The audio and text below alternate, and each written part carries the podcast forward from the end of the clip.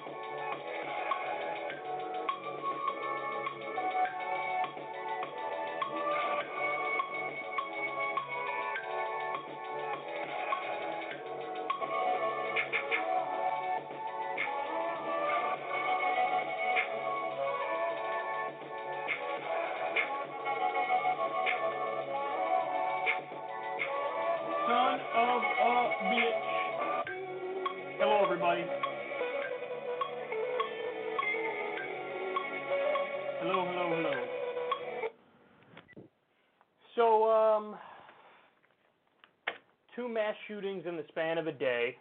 Well, actually, one terrorist attack and one mass shooting. Uh, we're going to talk about that. I'm going to lead with that story. There's quite a bit to say. Um, Trump actually just gave a, a speech, I think within the last hour, about this. We have um, the media coming after Tulsi Gabbard in the wake of her destroying Kamala Harris. There's a lot to say about that as well. Um, wait until you hear the Republican reaction. We have some elected Republicans, and they trot out their favorite diversion after a lot of people are slaughtered in America. You could probably guess what that diversion is because you've only heard them make this point about 812 other times. Um, and then later on in the show, we have Bernie dunking on Liz Cheney, which is which is a beautiful thing to see. We have um, Joe Biden doubling down on his millennial bashing. Bill Maher somehow keeps getting worse and worse and uh, we have video of that, even though that video is guaranteed to HBO is guaranteed to jack any uh, revenue that video might make. They've been doing that a lot recently. And then uh, gassy Newt Gingrich and and Rush Limbaugh later on in the show. So there is a bunch of stuff to talk about today. Let's start on that uh, very serious and very sad note. Um, this is about the many people who were killed in the past few days.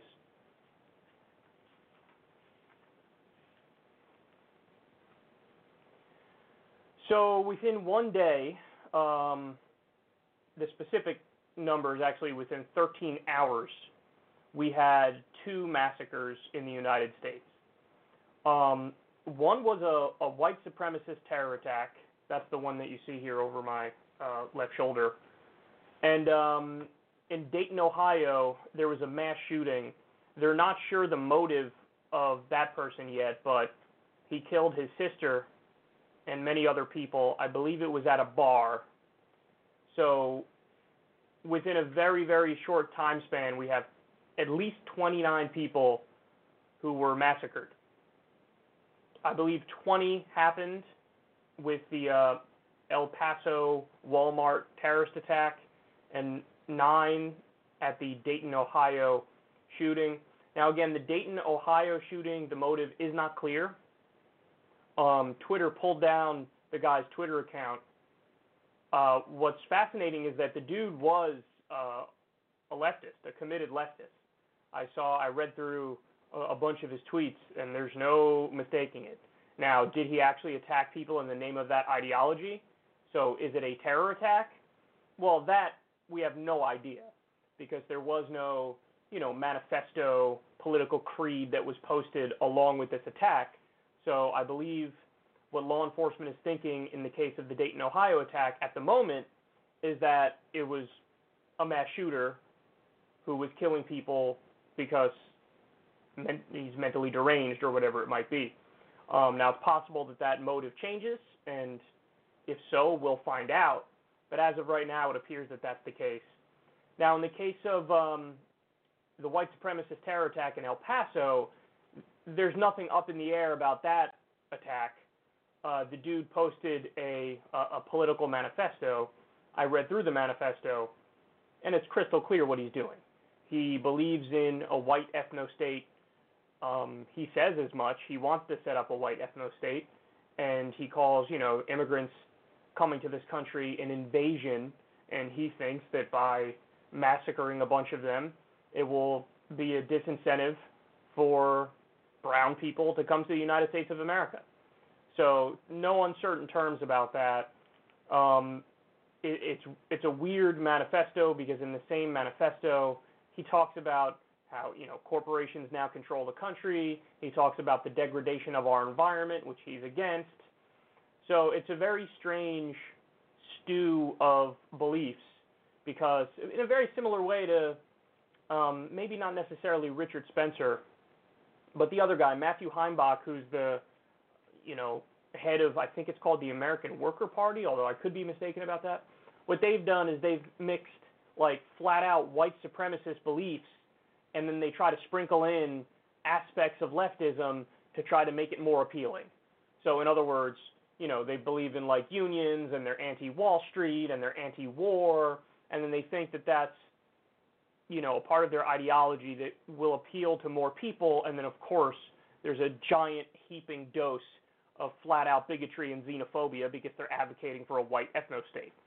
Um, it's a, this guy who did the terror attack in Dayton. It's a very similar thing. I read through the entire manifesto, and um, I mean it's clear that at the core of what he did is his racism and his xenophobia and his bigotry, and that's why he went to a Walmart in El Paso and just massacred brown people. Um, so that's at the core of his ideology and why he acted. And again, it's crystal clear. And as we often see this guy was basically inspired by and spurred on by previous white supremacist terrorists. And this is something that's it's a trend now. You know, you see that people who do terror attacks are inspired by people who have done terror attacks, and it's hard to really you know figure out exactly what the mechanism is because some experts would argue, well, yeah, it's just it's the ideology flat out that's you know making this person do what they did, and others would argue it's a chicken or the egg type situation, and it's almost like they're vicious and murderous and they have this bloodlust, and then they just add on a rationalization later. And you know, I don't know which one of those things is true, and frankly, I don't care. All I know is um, it's a horrendous thing to see now on a, on a regular basis. We have in this country not just mass shootings, but also white supremacist terror attacks. And you know the statistics show that there are more uh, right-wing terror attacks in this country than Islamic terror attacks the counterpoint that people make to that is, well, yeah, but statistically, only like 1% of the U.S. is Muslims. So, you know, you still have a higher amount per capita of Islamic fundamentalist terror attacks. And that's a fair point. But yeah, when you have such a large pool of far right wingers, white male far right wingers, you can understand why the numbers show statistically that that's, you know, that's a bigger threat. Um, and of course, you know, the government has defunded most efforts to track that kind of terrorism. And they've redirected and diverted funds more towards fighting Islamic fundamentalist terrorism. And, you know, perhaps um, it would behoove you to spend some money on fighting white nationalist and white supremacist terror as well, because, again, we're seeing an uptick of this, and it is incredibly, incredibly disturbing. But the thing about this that was on another level to me is I wasn't even a little bit shocked. And that's scary. It's scary when it's like I almost had a lack of a reaction to it. It was almost like, what would you expect? And that that should not ever be the case when we're dealing with something like just happened. I mean, again, 29 people dead in a 13-hour time span. One of them a mass shooting and another one a, a terror attack. My reaction shouldn't be like a shrug, but that's what it was. And that's painful. And that's devastating because what that shows is almost like a, a collective laziness in the nation where we're failing to really grasp what's happening, where we're not doing the basic intellectual exercise of like, well, what if this was one of my loved ones? How would I feel? And, you know, you likely would feel complete and utter despair mixed in with seething anger of our inability to prevent this stuff and stop it from happening on a regular basis. And, you know, here's a thought that really got me. Stop and think about this. There's somebody out there, there are multiple people out there walking around right now, living their lives in the United States, going to work, going to the deli to pick up a sandwich, taking their kid to hockey practice, whatever it might be. And those people who are out there walking, eating, breathing, loving people, having friendships, going bowling, those people are going to be dead within the next six months from another mass shooting. And that's a guarantee. I could say two months, and that's probably true. But just for safety, for the time span, I'm going out to six months. Within the next half a year, somebody's out there who's going to get murdered in a mass shooting. And they have no clue. They're just living their life right now. And their life is going to be snatched from them in the most evil, vicious way imaginable. We know that's going to happen. And the government's not doing dick about it. Now, is there a cure all fix? I don't think there is. I don't. I don't think there's one thing that would guarantee that, like, we never have a mass shooting again. I mean, I guess if you did total gun confiscation, maybe there'd still be a few instances of guns slipping through the cracks and somebody committing a crime with them. I'm sure. I'm sure of that. So you're never going to guarantee it. But we do know there are ways to drastically, colossally, monumentally reduce the number of gun deaths. And they're not going to do it. They're not going to do it. So that person who's out there right now walking around, just going about their business, and they're going to be gunned down within the next six months and murdered in cold blood, they have no idea. And nothing's going to be done to stop it, even though we definitely could take action that would drastically reduce the number of gun deaths. Now, you know, this is a poll going all the way back to 2016, but I want to show you nonetheless because it's incredibly important. Take a look. So um, this is from Pew Research Center. I could have given you any of a number of polls because they all show basically the same thing. But look at this. Background checks for private and gun show sales, 81% favorite. Prevent people with mental illness from purchasing guns, 76% favorite. Barring gun purchases by people on the federal no-fly or watch list. That one might have some civil liberties concerns and might be slapped down in court, but nonetheless 71% want it. Creating a federal database to track gun sales, 68% want it. Ban on assault weapons, 52% want it. For the record, there's another poll that came out much later, which now shows 60% of the American people want it.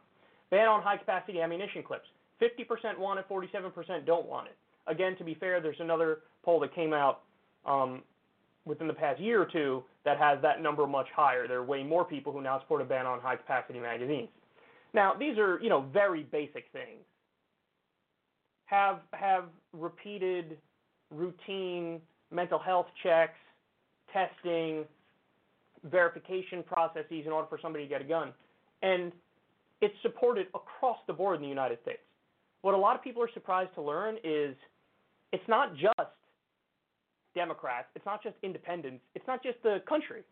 It's also Republicans. It's also gun owners. Average run of the mill members of the NRA support many of these basic gun reforms. The only reason we don't get them put into law is very simply because the leadership of the NRA takes money from and represents the gun manufacturers. The gun manufacturers are quite literally the only group of people in the United States of America that doesn't want some form of gun reform. So the leadership of the NRA represents the gun manufacturers. The leadership of the NRA pays the Republican politicians, and there's strings attached. And the idea is don't pass anything. Don't pass any new gun reform at all, no matter how basic it is, no matter how much, you know, in some instances, over 90% of the American people agree with universal background checks. Don't care? Don't do it. Don't do any of it. So basically, we have author- democracy being subverted for authoritarian rule by moneyed interests. It's a very oligarchic, kleptocratic type system, and that's what we have. The corruption has made it so that a very tiny group of moneyed interests control our gun policy when again the people are crystal clear. I want to show you one more thing here because this is incredibly important. Here's how to buy a gun in the US versus New Zealand. So in the United States, you pass an instant background check that considers um, criminal convictions, domestic violence, and immigration status, and then you buy a gun. So you can get a gun the same day. Very simple approach. Now, this doesn't even take into account the gun show loophole, where oftentimes there is no background check. Um, private gun sale, same thing. Take a look at New Zealand. This is what it's like in New Zealand, and this was a lot of this was just added to the law in New Zealand as a result of the massacre they had there. Pass a background check that considers criminal, medical, mental health, and domestic violence records. Provide character references. Authorities interview or advise in person your partner or next of kin. Pass a home security inspection that checks for proper firearm storage. Take a gun safety course. Wait for approval for a firearms license, which could take weeks or months, then buy a gun. Now, this article in the New York Times goes through what the process is in a bunch of developed countries. And what's fascinating is you'll see that in almost all of them, the process is a lot longer, a lot more complex, and it weeds out people a hell of a lot more. Now, this is where people say, well, you know, but criminals aren't going to follow the gun laws, so why even implement those laws? That's a very silly reaction because you could use that logic to argue against all laws. Well, I mean, the people who are murderers are not going to follow the anti-murder laws, so why even have murder laws? It's just that's a really silly argument. But furthermore, it's about changing the numbers in the aggregate, and we know as a matter of fact that it will. So, in other words, will there be some people who slip through the cracks who end up getting guns and subverting the law in the process? Yes. But there will be many fewer people that do that in a situation where we have intelligent, strong laws and we enforce them. So you understand? It's about cutting down the number of, of gun deaths and mass shooting and mass shootings in the aggregate. And that will happen. So in other words, we have about 32,000 people that die every year um, from gun gun violence in the United States. Now, if we implement basic gun reforms, is that going to go down to zero? No. But if we implement basic gun reforms, can we potentially knock that down to 10,000 total gun deaths? Yeah, sure, absolutely. So that's a many lives saved, 22,000 lives saved. Now I'm just making those numbers up and pulling them out of my ass. However, we know based on the evidence from other countries that it's a guarantee we will reduce the number of gun deaths for sure if we take these actions. By the way, 32,000 is the number of gun deaths when you include homicides, suicides, accidents, and all forms of gun deaths. When you look at just homicides, it's 10,000 homicides per year in the U.S. Take another developed country, the UK, 31 per year. 10,000 to 31. And it's not just a cultural difference, it's also a matter of the laws. So even if we say, okay, take the 10,000 um, homicides every year, with intelligent gun reform, can we knock that down to 5,000 and cut that number in half? Probably. You bet your ass we'll knock quite a bit of gun deaths off that for sure. So, um, we're not asking for too much here, man. We're really not. We're really not. And it would drastically change the way our country is working right now. I mean, it really is to the point where it's just like every few months there's some sort of massive slaughter, and then nothing happens. And we'll get to the Republican reaction in a little bit. Deeply disingenuous, incredibly stupid, infuriating. They're blaming something that has absolutely nothing to do with it. But this is where we're at now. This is where we're at. It doesn't matter how many times I come out here and show you, hey man, we all agree on these basic reforms. It doesn't matter how many times I hammer that point home. It doesn't matter how rock solid the argument is that we're making. There's basically going to be a collective shrug in Washington, D.C., and they're going to do Dickie McGee's acts. And of course, it goes without saying that um, perhaps a lot of the anti immigrant rhetoric coming out of right wing politicians um, should be reeled in a little bit because this guy used a lot of that language that honestly, keep it real, man, you hear on Fox News on a regular basis. The our country is being infested. Trump said that the other day. Oh, Baltimore's infested. Well, you know, that's classic dehumanization language. Um, Trump and Fox News hosts refer to what's happening at the southern border as a quote invasion. Well, guess what? This guy calls it an invasion as well in his manifesto. So maybe you have to make clear that immigrants and refugees are human beings. And many of them are just tr- trying to create a better life and work hard to support their families.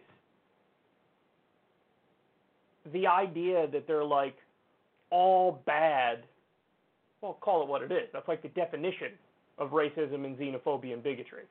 He just thinks by virtue of their skin color, they are by definition evil, therefore I'm totally justified in massacring them.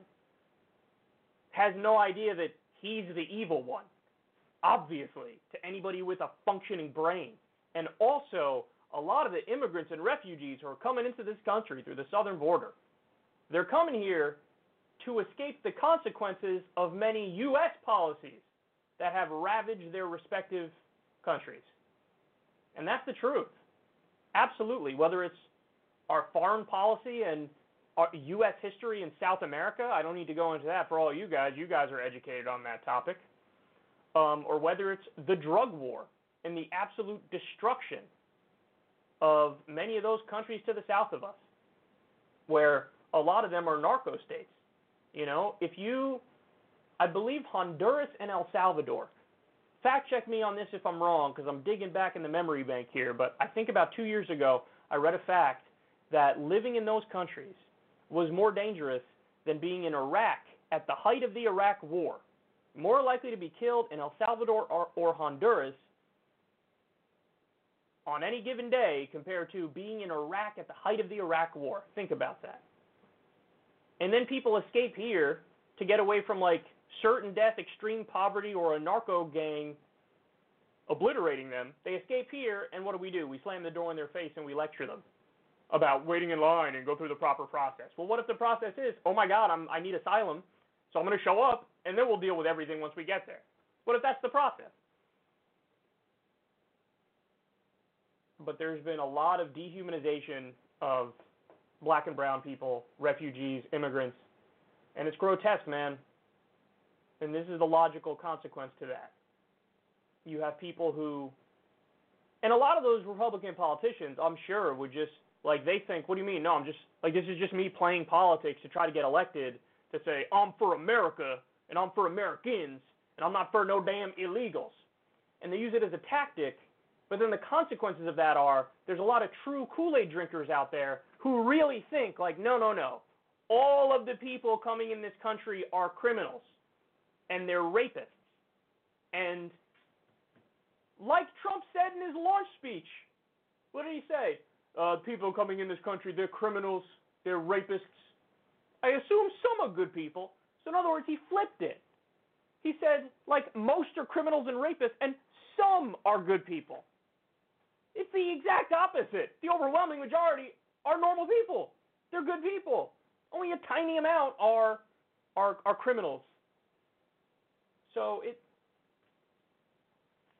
anyway, Trump just gave a speech where he was like, you know, suddenly now he's like, me, me? Oh no, I'm totally presidential, bro. Listen, I'm against bigotry. I'm against racism, and we have to be clear that white supremacy is evil.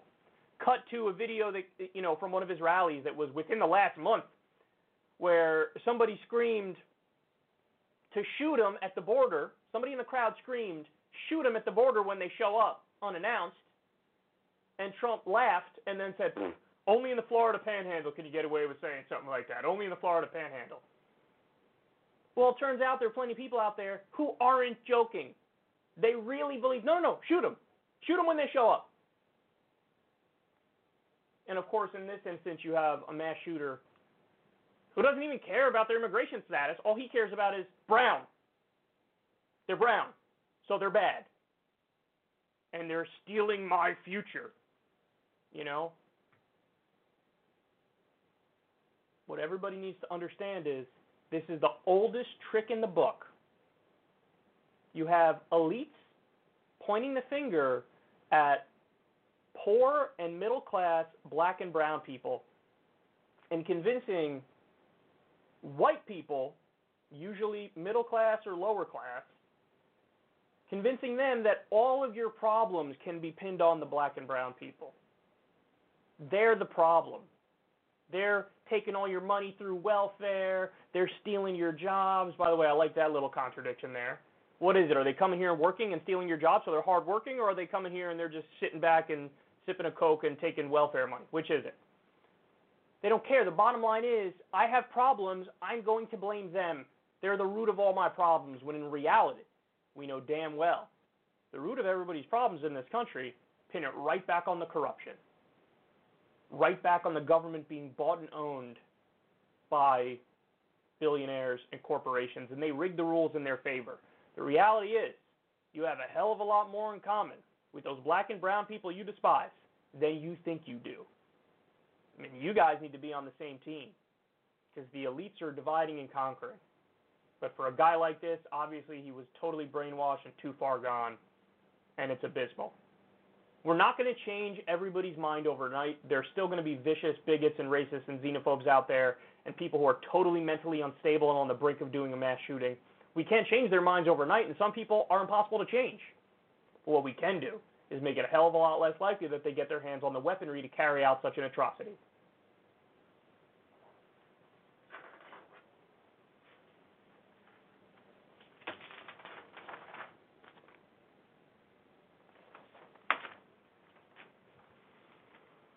Okay.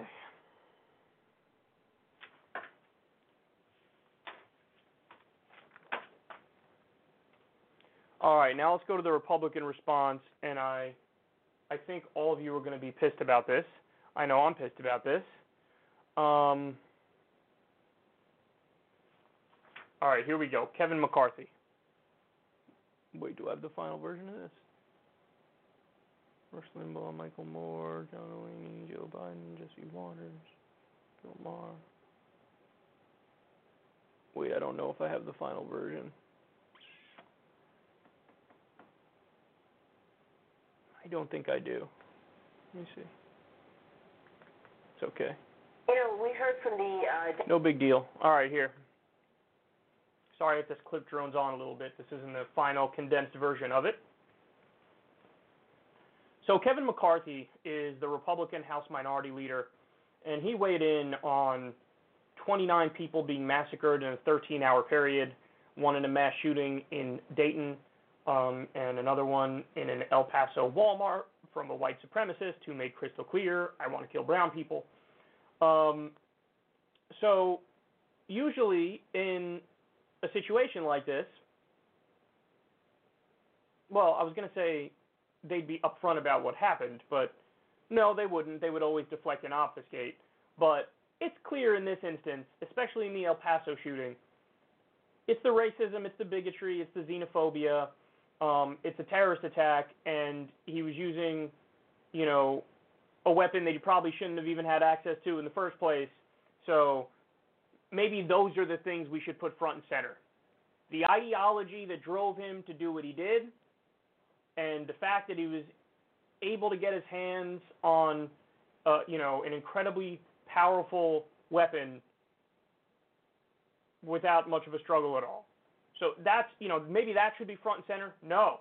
Kevin McCarthy has a brilliant, uh, you know, scapegoat here that he wants to roll out for us.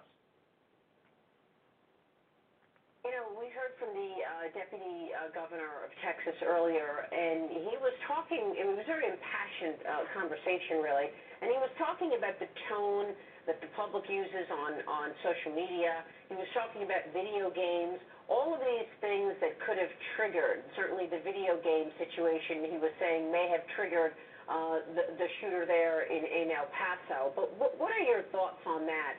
in terms of understanding that words matter and that when we're talking to each other on social media or looking at video games where they're using, you know, uh, uh, videos of, uh, of characters with these uh, weapons, is there a conversation to be had about that, about the tone that, that this country is using? It's become commonplace to say whatever you want to anybody on social media.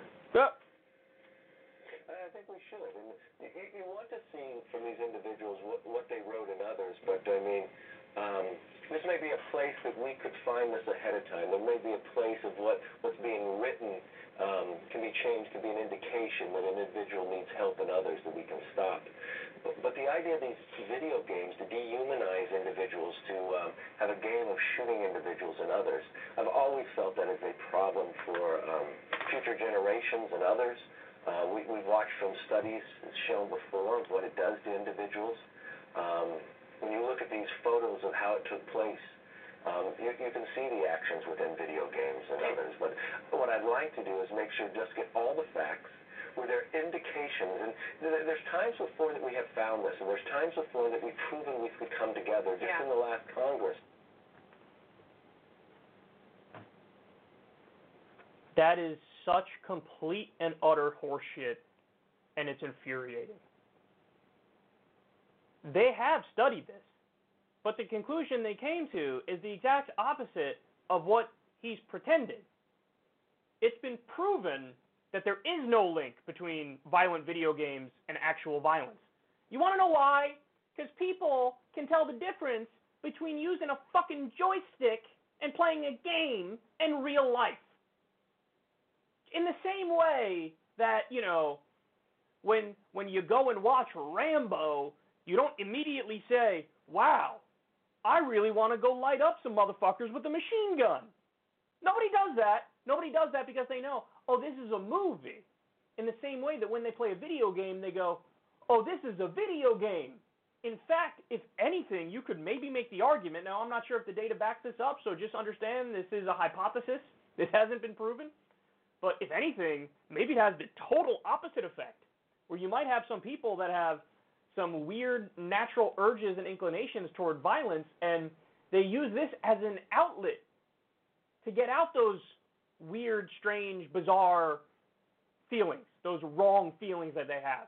That is way more likely than what he's saying, because we know, as a matter of fact, that the argument he's making is the opposite of the truth. Because I got news for you.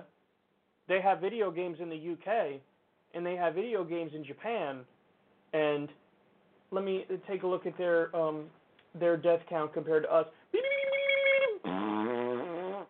They have like none of the deaths we have. That's not fair. I think in Japan maybe they have less than 10 gun deaths per year.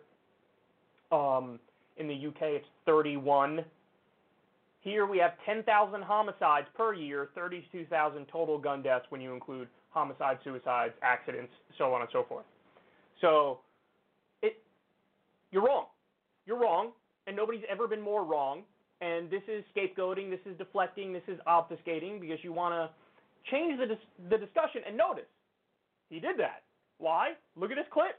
To this point, have we talked about the real problem at all? No. We've only talked about what is definitely not the problem, which is video games. And the thing that got me maybe even more mad is look at the lead in from Maria Bartiromo. She says, Words matter. And people are mean to each other on social media. Fox News, you want to talk about words matter? Fox News is incredibly vicious, and oftentimes they flat out lie about the Democrats and candidates they don't like. So it's true that words matter, but I mean, you guys are like primary culprit if you're going to talk about how, oh, you should tone police and make sure you don't go too far in criticisms. But furthermore, I love how in their mind they think like, don't touch guns, Second Amendment. But what do they blame? First Amendment. We, we're too free. We use our voice too much. No, using your voice and arguing and strongly disagreeing, those are positive things. There's nothing wrong with that. There's nothing negative about that. Being mean to people on social media, there's nothing necessarily wrong with that. I mean, you should try to be a good person. If, but if you're having a disagreement with somebody and you vehemently disagree, yeah, that's called freedom of speech. That's called being a human being and fleshing out ideas. So look at how terrible they are at deflecting. They want to protect guns and they want to act like, you know, the the bigoted rhetoric that comes from the far right on a regular basis has nothing to do with this. So what do they do? Well, we're mean on social media to each other, and that's bad. We should all just hold hands and sing kumbaya and never argue and act like it where you live and leave it to beaver. Um, and ah, the video games. It's the goddamn video games. There are many times I've played video games. I've played first-person shooters. Never once have I said, "Man, I really do have an urge to go to the local Arby's and do a mass shooting now." Never has that happened. Never will that happen because that's not the way this works. Think about how condescending and pedantic that is. I mean, the idea that you would even think to make that link, to make that connection, I honestly find it beyond absurd. We spoke about it before, but the reality is you look at every poll on gun reform, basic gun reform, everybody supports. Not just Democrats, not Democrats and independents, Democrats, independents, and Republicans. It's overwhelming. In some polls, over 90% of the American people want a universal background check. And we can go on and on. You know, I just showed the poll before, but and this one's all the way back to 2016. The ones in 2017 and 2018 are even stronger in the direction of gun reform. But people say there should be mental health checks. You should regularly have to take a mental health test. People should have to vouch for you. There should be a ban on uh, assault weapons and high capacity magazines. And again, it's overwhelming. It's not even close. So it's almost like they know that this is the reality, and so they're doing everything they possibly can to do the mental gymnastics to deflect and divert from that very serious conversation. And also try to deflect from the conversation that we have the video. We've seen it time and time again. Fox News has referred to immigrants and refugees as an infestation and an invasion. The exact same language that this dude uses in his manifesto. So, you know, playing a role in the dehumanization of immigrants, that's a giant part of the problem, too. So maybe you should be intelligent and rational and reasonable in your coverage of immigration. How's that for an idea? So you let people know, hey, a lot of these these are just mostly good people just fleeing a horrendous circumstance and trying to save their lives and create a better future and work hard. A lot of these people are fleeing from the consequences of U.S. policies that destroyed the region, whether it be the drug war or foreign policy in terms of South America. I mean, you would think that giving those facts would be incredibly important on this topic, but no. The narrative nonstop is immigrants bad, immigrants bad, immigrants bad. And of course, the narrative on guns is guns always good. Any restrictions at all are a violation of the Second Amendment. And um, they have to do this dishonest deflection from the real conversations that we should be having because they know they can't engage in those conversations because they're wrong in those conversations.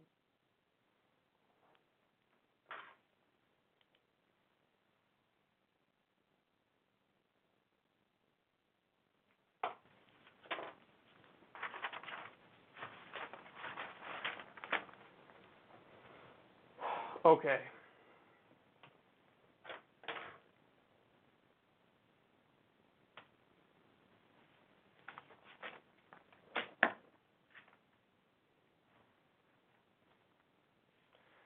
All right, mainstream media came for Tulsi, and um, this is a long video, but you're going to enjoy it.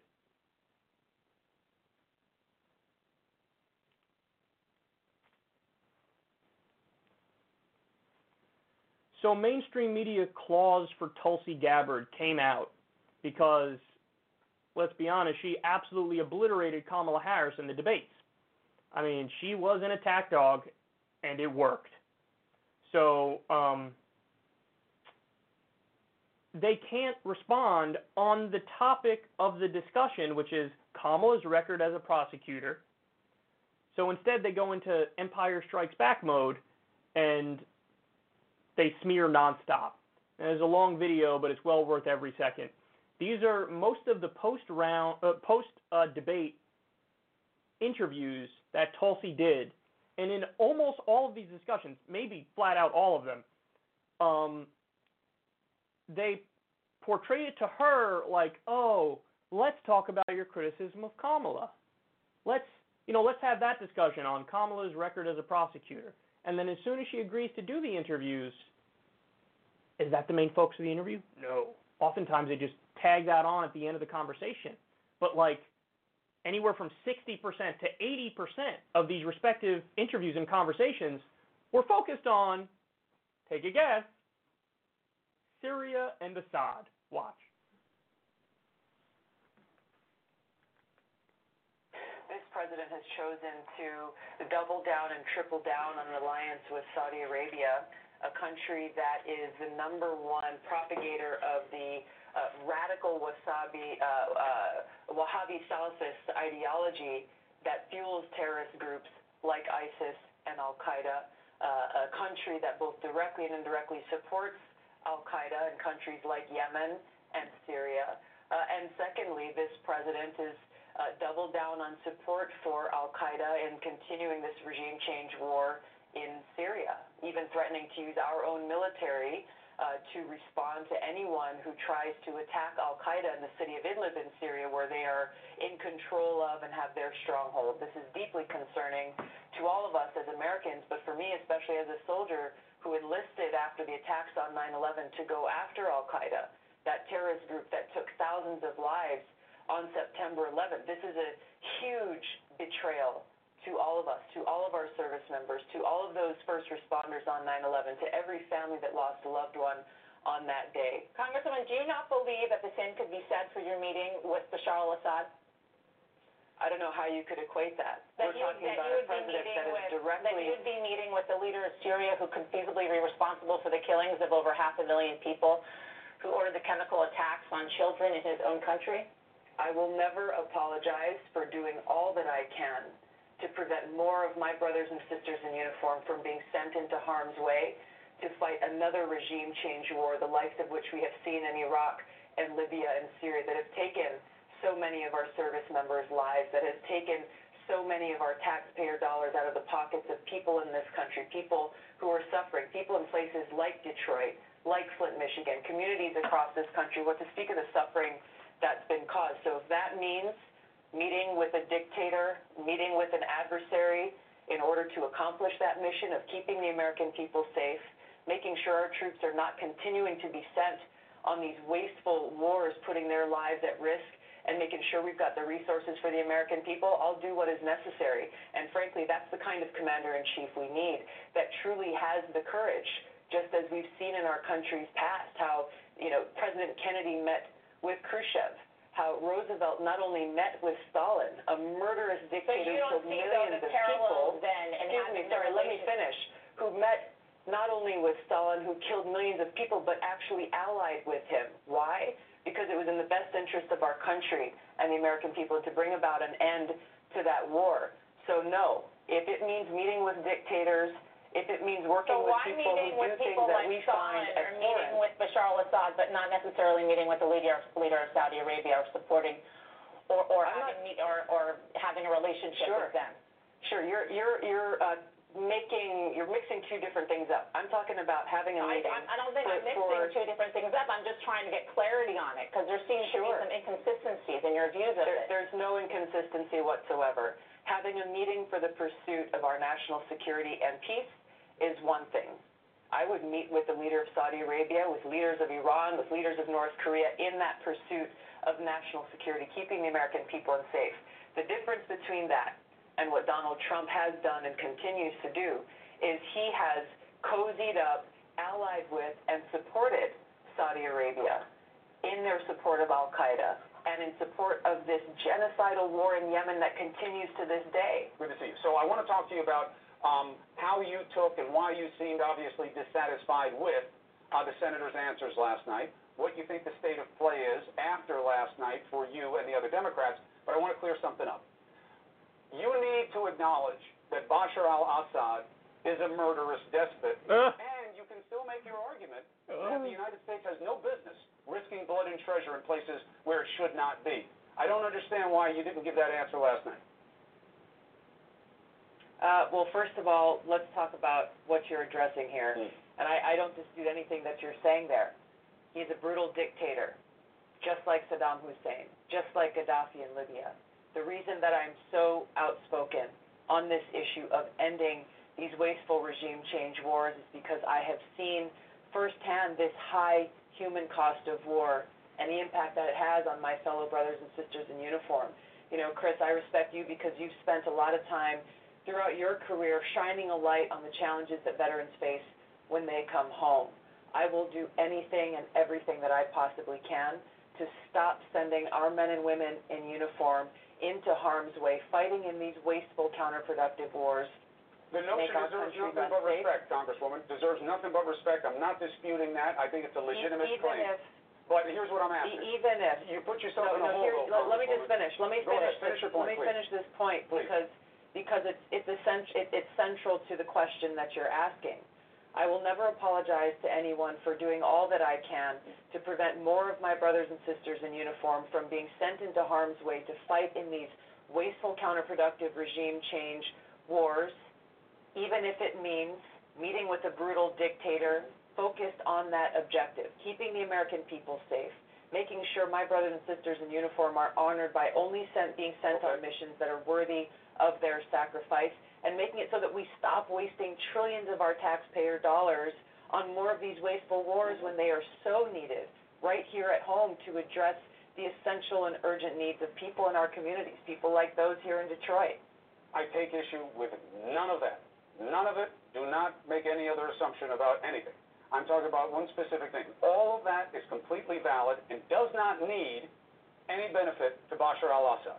On your website, I don't understand why you have uh, information on there that questions the notion that Assad is responsible for things that the U.S. intel and the United Nations intel believe he's responsible for. You don't need to defend him to make your argument. I don't understand why you do. I've never defended, I've never defended Assad. Stuff What on the website questions to- the legitimacy of What his you're connection to the referring to are, are cynicisms, uh, uh, a skepticism that I have expressed because I've served in a war that was caused by people who lied to us, Yes. who lied to the American people, Understood. who presented false evidence that members of Congress and U.S. senators believed and voted for a war that resulted in the loss of lives of over 4,000 of my brothers and sisters in uniform. Asked Kamala Harris about that exchange. She certainly seemed, I don't know, I guess surprised uh, that I think she was not expecting that from you. Uh, it, the only thing really she said about you is she said that you were uh, essentially an apologist for Bashar al-Assad, uh, that you would never criticize him as a, uh, a dictator or murderer. I think it's unfortunate and a disservice to voters in this country that she resorts to cheap smears rather than actually addressing her record, the issues that I've raised, and the fact that she said she is proud of this record. If that's the case, then voters deserve to hear about why she's so proud of the lives that she has negatively impacted, the families that she's torn apart in California. If, if, uh, if voters are wondering what is your take on Bashar al-Assad, what do you say? My take is one of a soldier, where I've seen the cost of war firsthand. In Iraq serving in a medical unit every single day, confronted with that high human cost of war. So I will never apologize for doing all that I can to prevent more of my brothers and sisters from being sent into harm's way to fight counterproductive regime change wars that make our country less safe, that take more lives, and that cost taxpayers trillions more dollars. So if that means meeting with a dictator or meeting with an adversary, absolutely, you- I would do it. do you this is about the him- national security of our country. I understand that position. Do you consider him a, a torturer or a murderer? And that's not what this is about. I don't defend or apologize or have anything to do with what he has done to If his you're own president of the United States, it's fine if you want to meet with somebody, but uh, there's traditionally a role of the president of the United States calling out human rights abuses overseas. Bashar al-Assad is head of a regime uh, which has disappeared many people as his Here, father. here's, here's the way that I look at it. And the kind of leadership, the example of leadership that I follow is one where Kennedy met with and worked with Khrushchev to forge a deal that would keep the American people safe. Where obviously Reagan met with Gorbachev, Roosevelt met with Stalin, worked with Stalin. Uh, you know, Nixon met with Mao. These are the kinds of leaders who think about things at a very practical and real level about how to keep our country Right, and the American people safe. killed, murdered 20 million people. That's my point, exactly. Right. Yet Roosevelt not only met with him, but he allied with him Right. to bring about an end to that war. But, but it, it, I'm sure you know Roosevelt would have acknowledged that Stalin murdered uh, millions of people. You don't want to. I, oh, I don't dispute that. Again, my focus but you is, won't say anything about that about Bashar. Bashar. I, I ha- I've been very outspoken about this before. These are things that are being detract, being used as as distractions away from the central issue, which is we are still waging a regime change war in Syria today. We still have troops in Syria today, troops who are dying. That's my focus. That's why I'm running for president to bring about this sea change in I, I understand the. I, I hadn't planned to go down this road, but I understand the not wanting to get involved militarily, uh, and, and, and certainly as a veteran, you uh, have more of a. Oops. That had 20 This seconds president left. has chosen Not wanting to get involved militarily, uh, and, and, and certainly as a veteran, you uh, have more of a right than anybody to, to talk about that and have an opinion about it. Just, uh, on, just on a factual basis, uh, Bashar al-Assad is a murderer and a torturer. Do you not agree with that? Do you, you, I don't dispute that. you don't dispute that? Okay. There's a reason why Chris Cuomo, Anderson Cooper, um, whoever that MSNBC host was, there's a reason why they're the ones who have shows on these networks.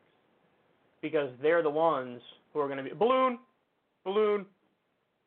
They can whatever they're distracted by, the shiny object, they'll chase that shiny object.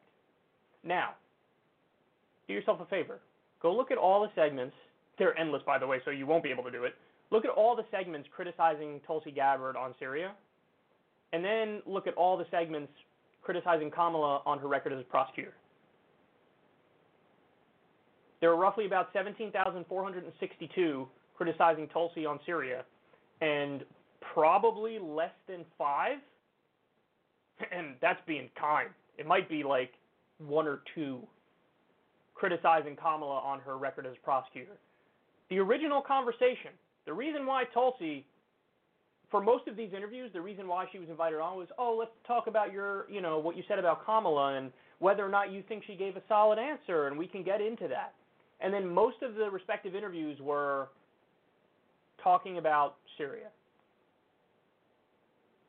Now, I'm not saying it's some sort of coordinated mustache twirling conspiracy behind the scenes where like all these mainstream media hosts get together and they say, We're gonna defend Kamala, right? Yeah, we're gonna defend Kamala we're gonna attack Tulsi. But again, that's why they were hired. Because you don't need a formal backroom conspiracy. This is the groupthink that comes from these networks. The groupthink is and Kamala even said it. Oh, I'm a top tier candidate and she's like, nobody. The groupthink is Kamala serious, Tulsi not serious you know, Kamala good, Tulsi bad. So even when the conversation is nominally supposed to be about Kamala's abysmal record as a prosecutor, they immediately go to, hey, I'm going to bring up this thing that you responded to about 17 quadrillion times and bring it up as if it's like serious, real, and you haven't spoken about it yet. So, I mean, let's go through some of this. Um, the MSNBC host tried to say, oh, you're a hypocrite because you're criticizing Trump for de facto supporting Al Qaeda through Saudi Arabia, yet you spoke to Bashar al Assad. The problem isn't Trump talking to Saudi Arabia. In fact, everybody on the left is in favor of dialogue, in favor of talking to Saudi Arabia, in favor of talking to all these different countries. The problem is the material support of Saudi Arabia and then by extension Al Qaeda. That's the problem. The problem is we're arming a vicious terrorist regime. That's the problem. The arming of them. Tulsi Gabbard wasn't going to meet Assad to hand him over, you know, a fresh batch of of uh, anti-tank missiles. She was meeting because she was pursuing diplomacy and peace. Now you could say, hey, she's in Congress. It wasn't. I don't know why she did that. It was, um, you know, it wasn't her role. Well, that's all fine and dandy. But am I offended? Am I mad? No. I wish that somebody went in, you know, 2002, right before we invaded Iraq and went after Saddam. I wish you had U.S. Congress people going over there for peace, to de escalate. I wish we had that. I wish we had it with Gaddafi. So I'm not mad at her for wanting to avoid a war and regime change in a country where the next who would fill the vacuum if Assad's gone? Answer jihadists, because 60% of the rebels, according to a study from two or three years back, um, are jihadists. So am I mad at her for going to talk to the head of a government? No, not at all, not at all, not even close. So what a red herring, what a terrible argument. Oh, aren't you a hypocrite because you spoke to Assad? Sure, Trump is arming and backing Al Qaeda and a terrorist regime, but aren't you a hypocrite because you spoke to a world leader? No, not at all. I want Trump to speak to world leaders, just like I gave him credit for talking to Kim Jong un. What I don't want is materially arming them and backing them and helping them carry out their atrocities like we're doing in Yemen right now.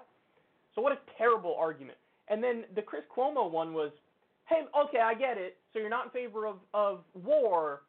However, why don't you just agree with the logic of the Pentagon and the CIA completely, and then at the very end say, but I don't agree with war? So in other words, well, every little bit of the propaganda against the Assad government, agree with all of it, and then you could pull up short and say, but but no war. Listen, I've seen this play before. The same thing happened in Iraq, where it got to the point where the strongest voices against the war in Iraq, they would have to say, oh, yes, no, no, no, yes, don't get me wrong. Saddam Hussein is a monster. Saddam Hussein is a, is a vicious dictator. Saddam Hussein massacred his own people with our support, but don't say that part. Saddam Hussein um, violated all these UN resolutions. Saddam Hussein has weapons of mass destruction, but, but, please don't go to war. So, in other words, agree completely with the logic of war and then say, but I don't agree with the conclusion. Do you not see how that also helps build the case for war? Now, I'm not saying you can't say that which is true. You absolutely can. So, you know, if she says, hey, according to some experts, they say Assad did the gas tap, totally fine. I would have no problem with that whatsoever. However, what you never hear in mainstream media is, again, there's also evidence that the jihadist rebels used poison gas as well. And just so everybody knows, jihadist rebels, it's not like, you know, oh, you could take their word at everything they say and they're freedom fighters and they're just purely the good guy, but that's how it's all portrayed in U.S. media. The rebels are just freedom fighters who are trying to topple a dictator and set up a Jeffersonian democracy. Yes! That's the portrayal. But that is not true. That's the comic book version. That's the propaganda version. And what Chris Cuomo wants is Tulsi Gabbard to say, I agree with everything the Pentagon says and the CIA says, and they're pushing for regime change. But I agree with everything they say. But I'm not. I'm not against. I'm not for uh, intervention. Well, no. She's an independent thinker, and she's going to say, "Hey, I agree with this part." Notice she admitted. She said, "I think he's a brutal dictator." Boom. There you go. And she said it repeatedly. So it's not like she's willing to say what she thinks is factually true. Full stop. But they try to portray her as like, oh, you have this irrational love of this brutal dictator. This is the exact same thing that people said about so many politicians in 2003 in the lead up to the Iraq War. They said, "Oh my God, you love Saddam Hussein, this brutal dictator, and you're just, you know, you're some sort of really evil, fanatical, crazy person because you're supporting this terrorist regime, this this rogue dictator. How dare you? When in reality, the nature of all of the of all of those critics was let's be independent minded, let's be objective, let's be rational, let's not rush to war. Let's not immediately believe everything we're told by intelligence agencies. And that's what Tulsi's doing in the case of Syria, and she's getting smeared relentlessly for it. And then, listen, here's the, here's the bottom line. That entire time in all those conversations, she was supposed to be talking about Kamala's record as a prosecutor. They barely touched on it at all. Very little. Now, in the clip, you didn't see them touch on it literally at all, but there were some parts later on where they did talk about it, but it was just, it was quick. It was in and out, done. And I'm going to leave you with the reality on that. Kamala Harris laughed at the idea of legalizing marijuana in 2014. 2014, that's not that long ago. 2014, man. Her Republican opponent supported legalizing recreational marijuana. She laughed at it and scoffed at it and acted like, oh, please. It's like fairy tale idea. Ridiculous. Kamala Harris, maybe the worst part of her record, in my opinion. She supported civil asset forfeiture. Civil asset forfeiture is legalized robbery by cop. They can just jack your property and your money and say, I think you were going to use it in a crime, so I could just take it and I flip the burden of proof and you have no recourse. She supported that. Why? Because Kamala Harris is a cop. So that's incredibly important to talk about these things. It's incredibly important to talk about the fact that there was a memo uh, where her own staff told her you should go after Steve Mnuchin for what he did with OneWest Bank, foreclosing on you know elderly people early against the law, and she decided I'm not going to go after Steve Mnuchin, and she had also taken donations from Steve Mnuchin. I mean, the list goes on and on, man. The fighting to keep the wrongfully convicted behind bars. This is all stuff that she did. And none of the conversation was about that. Why? Because the media has their favorites.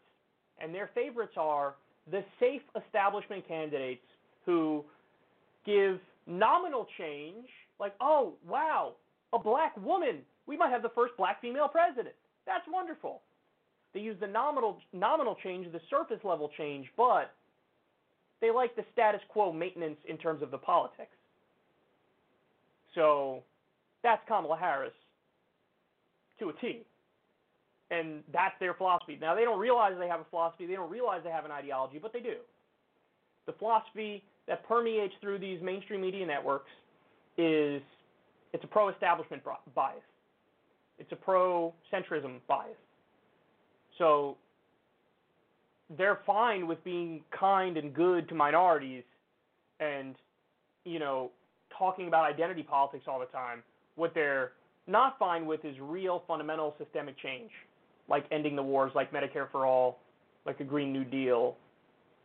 So just understand that this is what's going on, and it, it was just you could have predicted it beforehand if you're if you've been following politics for a long time, but you knew that as soon as Kamala Harris on a national stage in front of millions of people kneecapped their girl Kamala, you knew that they were just going to go for Tulsi's throat, and you knew it was going to be vicious, and you knew it was going to be substanceless.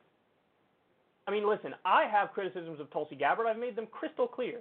There's plenty of stuff, plenty of things about her where I cringe and I hate it, like the BDS vote. You know, she was she agreed with the official condemnation of BDS. Inexcusable. The equivocating on torture. When the torture report came out, she says she hadn't read it yet. I don't care. Either way, you don't equivocate on torture. Inexcusable. There's plenty of stuff that I say, whoa, those are legit criticisms of her. What you just heard right there is not at all legitimate criticism.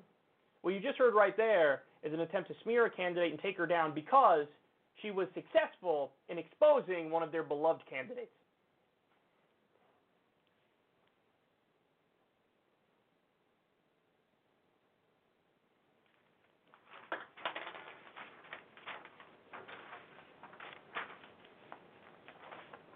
Okay.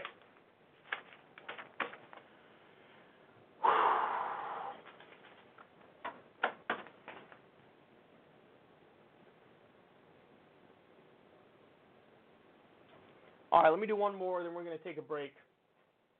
This one should be relatively quick. So let me show you a map of the before and after for most searched Democratic candidate on Google So this was before the second debate. You have Biden by a mile, by a mile, just by so much. Then you have Tulsi, then Kamala. Okay, and then let's take a look at after the debate. It's Tulsi in every single state. Tulsi in every single state. Now, if I'm not mistaken, the last time she was on the debate stage, the same thing happened. She was the most searched candidate. Now, why do you think that is? I have an answer. you know, my answer is she hasn't been on the stage with Bernie at all, um, and every time she's on stage, she is the most interesting candidate of the lot that's on stage. She is the one willing to take the positions that others aren't willing to take. Um, she is the one that's eviscerated Tim Ryan on the issue of war, eviscerated Kamala on her record as a prosecutor. So, yeah, you know what the logical reaction to that is? People go, if they don't know her, they go, hmm, who's this? Let me read some more. So, that's my answer. You want to know why? Occam's razor. Maybe people looked her up because they thought she's the most interesting and I'm, I want to see more about her. Couldn't get a more simple, straightforward, obviously true answer. Well, mainstream media goofballs disagree. Here's what Seth Abramson said. This guy's, I believe, a writer at Newsweek. He says, as these startlingly different maps suggest, there's a concerted far right effort, possibly involving foreign actors, to bolster Tulsi Gabbard. I'm not blaming Gabbard for this, and I don't think anyone should, but we also have to be honest about what's happening. Except you just made that up. So you're not being honest about it. You just made it up. You can't fathom that somebody finds her genuinely interesting because you don't find her genuinely interesting. So you're projecting and saying, well, everybody agrees with me and likes me and has my establishment sensibility, so obviously people can't look her up in good faith because they're interested in what she said. It has to be, and I quote, a concerted far right effort, possibly involving foreign actors. You know what that one means, right? Russia! Oh, Russia! Blame Russia for everything we don't like. Yes. Do you hate illegal and offensive wars? Well, Russia thanks you for doing their bidding. I'm so tired of this, man, because it, they're so lazy. They don't even come up with points that give me pause. They don't even come up with points where I go, hmm, damn, that's a good argument. Let me look further into this and see if it's true. They only, they just hit you with the most absurd, comical, caricatured media narrative imaginable. That she's some sort of now the new conspiracy is she's like a Manchurian candidate and she'll run as an independent if slash when she drops out of the Democratic race. All of this is made up. They don't know. They have no idea what they're talking about. A far right effort. Where's your evidence?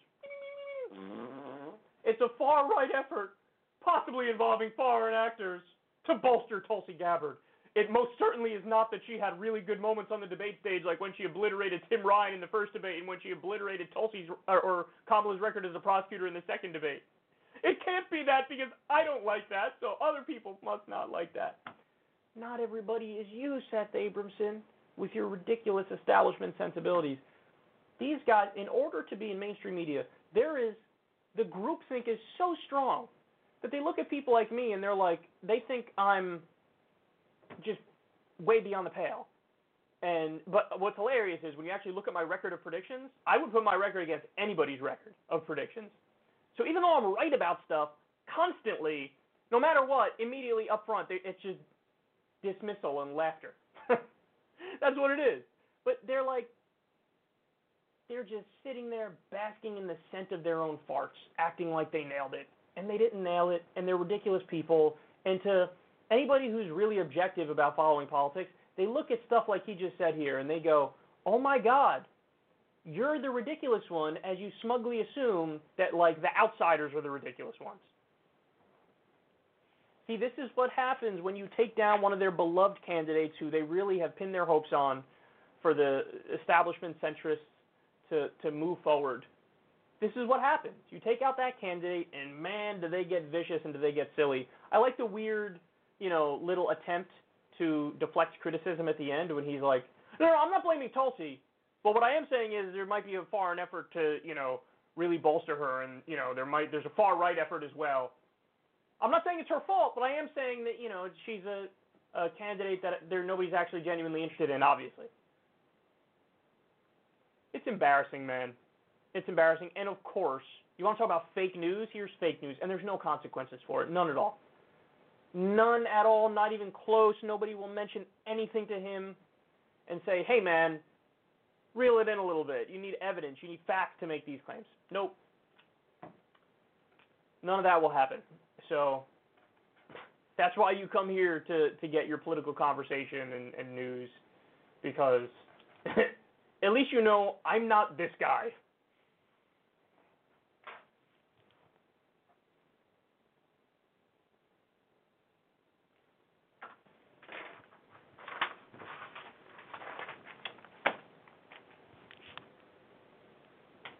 All right. Take a break. When we come back, Bernie absolutely dunks on Liz Cheney, which is enjoyable. And then uh, the New York Times does an interactive map on who has the most individual donors. You'll never guess who it is. So stay right there. We'll be back with all that and more.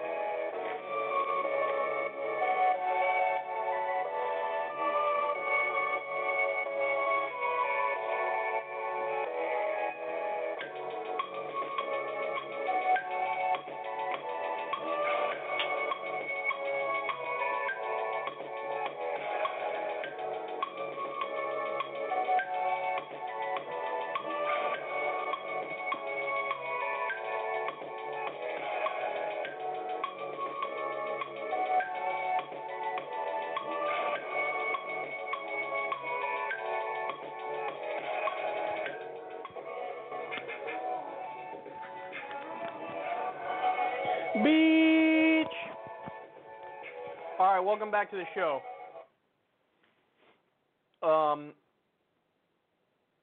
let's talk about America's dad, Bernie Sanders, and how he absolutely casually obliterated Liz Cheney. Okay. So, America's dad, Bernie Sanders, just absolutely dunked on Liz Cheney, and then Twitter joined in on the fun. This is like a like a Vince Carter in his prime dunk.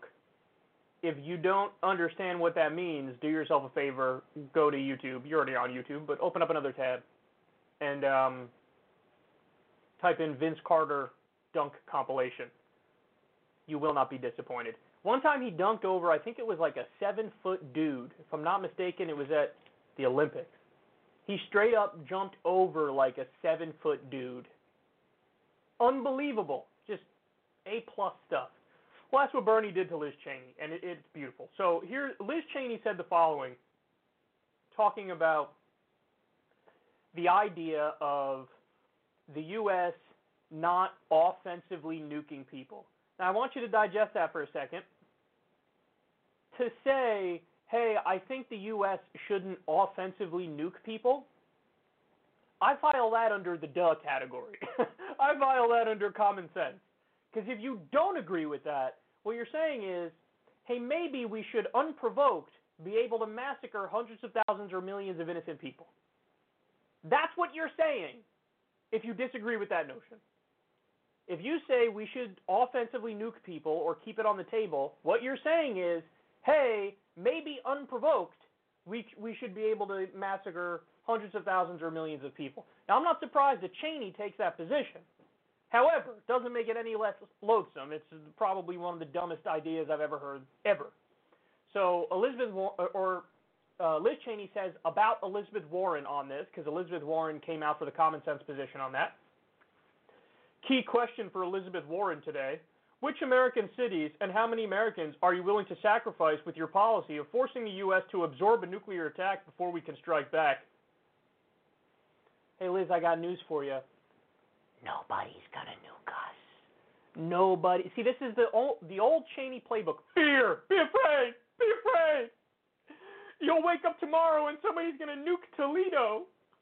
No, the thing you should actually be worried about is what just happened uh, yesterday or two days ago, which is two mass shootings in a 13-hour time span. One of them a white supremacist terror attack in El Paso. The other one a mass shooting that killed nine people in Dayton, Ohio.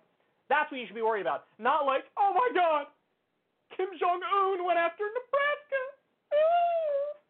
Not going to happen. Not even close. Not even entertaining the idea. If you think that's the case, you're an idiot and you know nothing about history.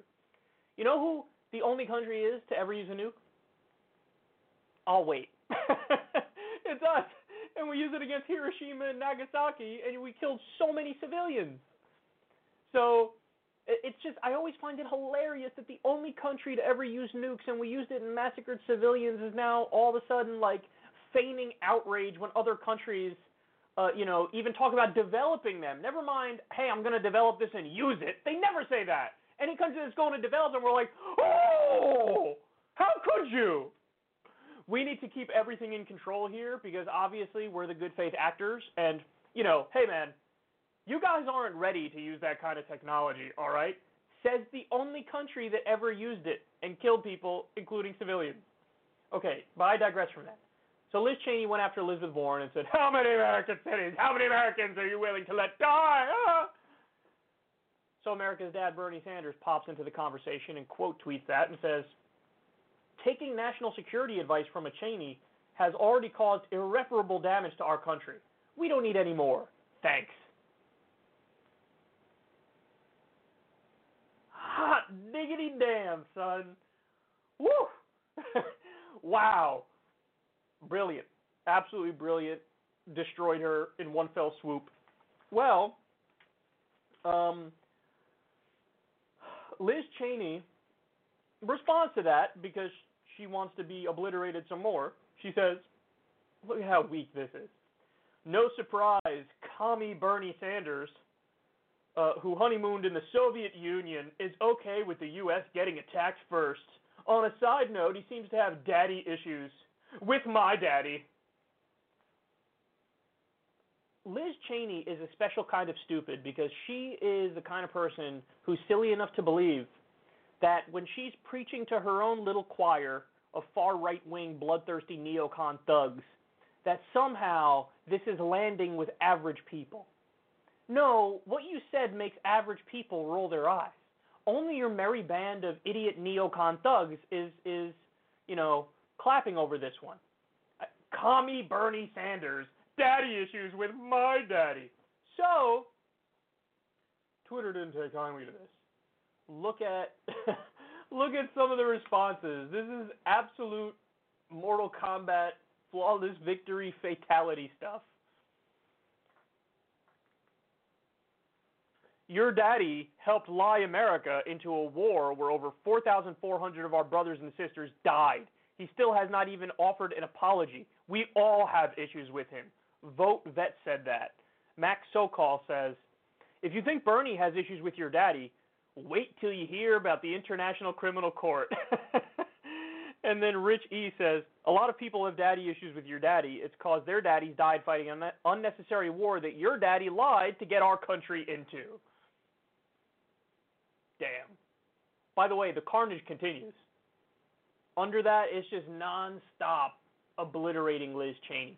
She appears to be unaware that her dad had like a 20% approval rating by the time he left office, and he never recovered. Okay, George W. Bush actually recovered a little bit. He bounced back.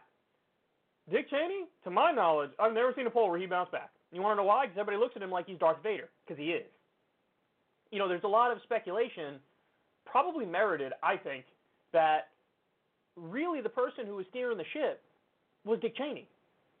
George Bush, and I'm not excusing George W. Bush at all here, but what I am saying is he could have been the useful idiot that a guy like Dick Cheney was controlling every step of the way. And Liz Cheney has that like that that totally unearned smug arrogance about herself as if she's not also wrong on every single issue because she's just trying to copy her daddy. Okay? The only person here with daddy issues, Liz, is you. You're trying to be a carbon copy of your daddy, which, in a world that made sense, would land you in The Hague.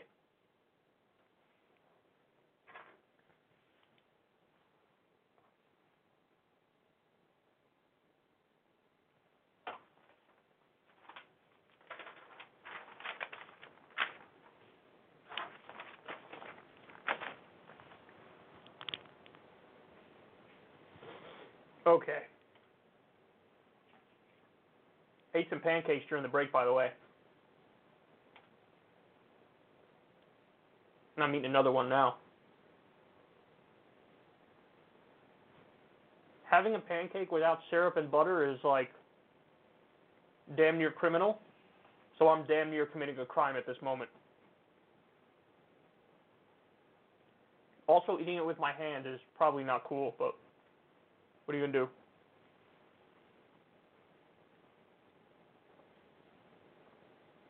Mmm. Yummy in my tummy.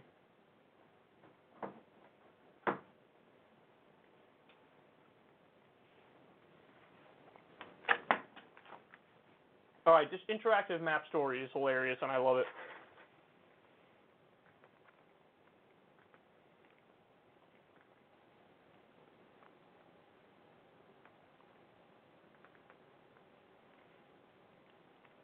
All right, here we go. So the New York Times did an interactive map on individual donors going to the different Democratic candidates. And this was to like give you an idea of the real grassroots support that's out there for the various candidates. Because probably I would argue the number one sign of grassroots support is this. How many grassroots individual donors do you have? Because this is not just people who support you, this is regular people, middle income folks, low income folks, who are donating to you because they believe in you that much. So um, let's take a look at the first map we have here. Now, for those of you who are just listening, I'll describe what it looks like. Um, it's all Bernie Sanders. Like literally, you have Bernie everywhere, and then just little pockets of other candidates only in the states where they come from. So, like, Bet on My Stork has a bunch of individual donors from Texas because he's from Texas. Joe Biden has Delaware. Um, who else we got? Is that Klobuchar for up there? I can't see it very well. Yeah, it is. It is Klobuchar.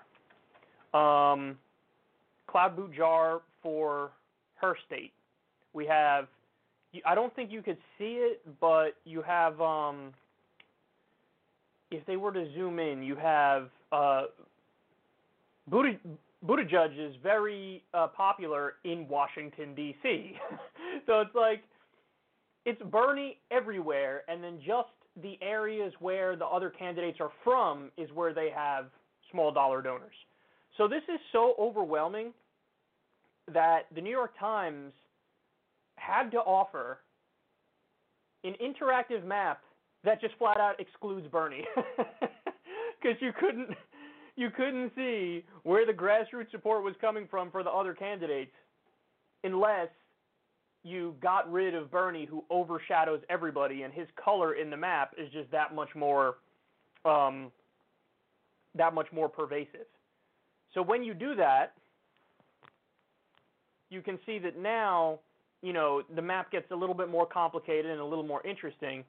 Um, but you get a lot of uh, Elizabeth Warren. You get a lot of Elizabeth Warren when you when you do that.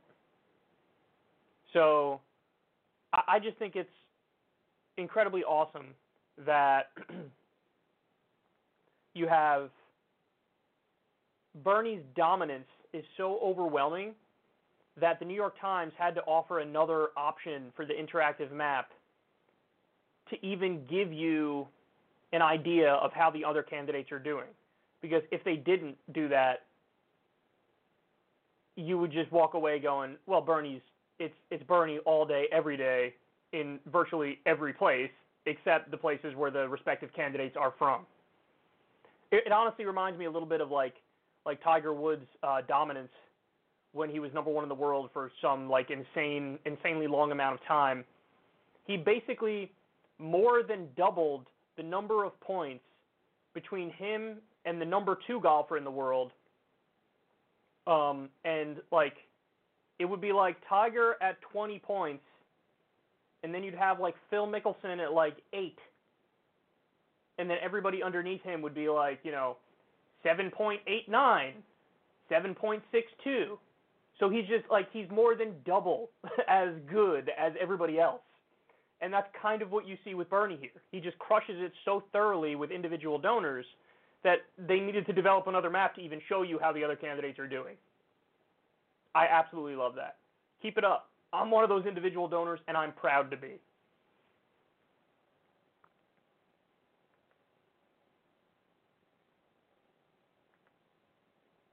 Okay. All right, next.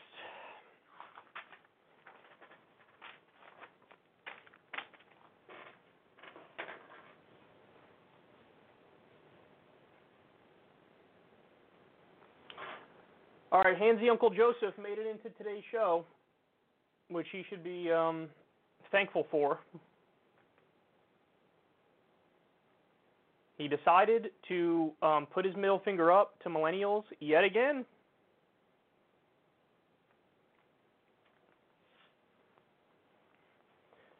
So Joe Biden, also known as Handsy Uncle Joseph, um, doubled down on his millennial bashing. He's a well-known millennial basher. You're going to hear one of his old quotes brought up to him in this interview. Um, this is with the Huffington Post. Now, yet again, Biden is going to make one of the dumbest political moves of all time. Let's take a look. In January, you gave an interview and you talked about how that you've heard from some people in the younger generation about how tough things are, and you said, "I have no empathy for it. Give me a break." Do you? I was hoping you could explain that comment. And do you think that people, younger people today, have the same opportunities that people in your generation do, or are there structural barriers where it's actually Well, let me tell you what I meant by that. I was at a university. I taught at University of Pennsylvania, University of Delaware, and I was being told, uh, "Things are tough. We're not going to be involved." When I did a commencement speech three years ago, I was told by at, at that particular speech that uh, just before that, the university had just done a study, and only 17 percent. They all they're the most they're most uh, how can I say it? The most progressive generation, the best educated generation in American history, the most open generation, the most generous, but only 17% said they'd be willing to run for public office. And a kid raised his hand and said, I don't want to run because it's so bad. I said, give me a break. My point is that we got up. Our generation, prior to that, my generation, just prior to it, said, go to Haight-Ashbury, drop out, don't be involved, don't get engaged. And we said, we've had enough, enough. We have an obligation to get engaged. And y'all have an obligation to get engaged. So I make no apology. Get engaged. Be involved. Don't tell me how bad it is. Change it. Change it. Change it. My generation did. We ended. We got the Civil Rights Act passed. We moved into women's. The whole across the board. So I just don't want to hear people telling me on a college campus, woe is me. I have all this, but you know I'm not going to get involved because it's bad. Come on. Somebody made a great point on Twitter. They said it's almost like Joe Biden is endorsing Bernie Sanders, or at the very least endorsing not voting for him. He's like, don't complain, get involved. If you want to change stuff, change stuff. Yeah, well, Joe, I got news for you. You are the candidate of the status quo. You're the candidate of centrism. You're the candidate of business as usual. Bernie Sanders is the candidate of change. Bernie Sanders is the candidate that when young people get involved, that's who they're going to support. So it's almost, he doesn't even realize it, but it's almost like he's endorsing not voting for him. Now, the other thing is, his story that he told there, he said only 17% of young people said they were willing to run for office. That's an incredibly high number. So almost 2 out of 10 said, I'm willing to run for office? Dude, that's a lot. And that might be more than, if that question was ever asked historically earlier, that might be more than in the past.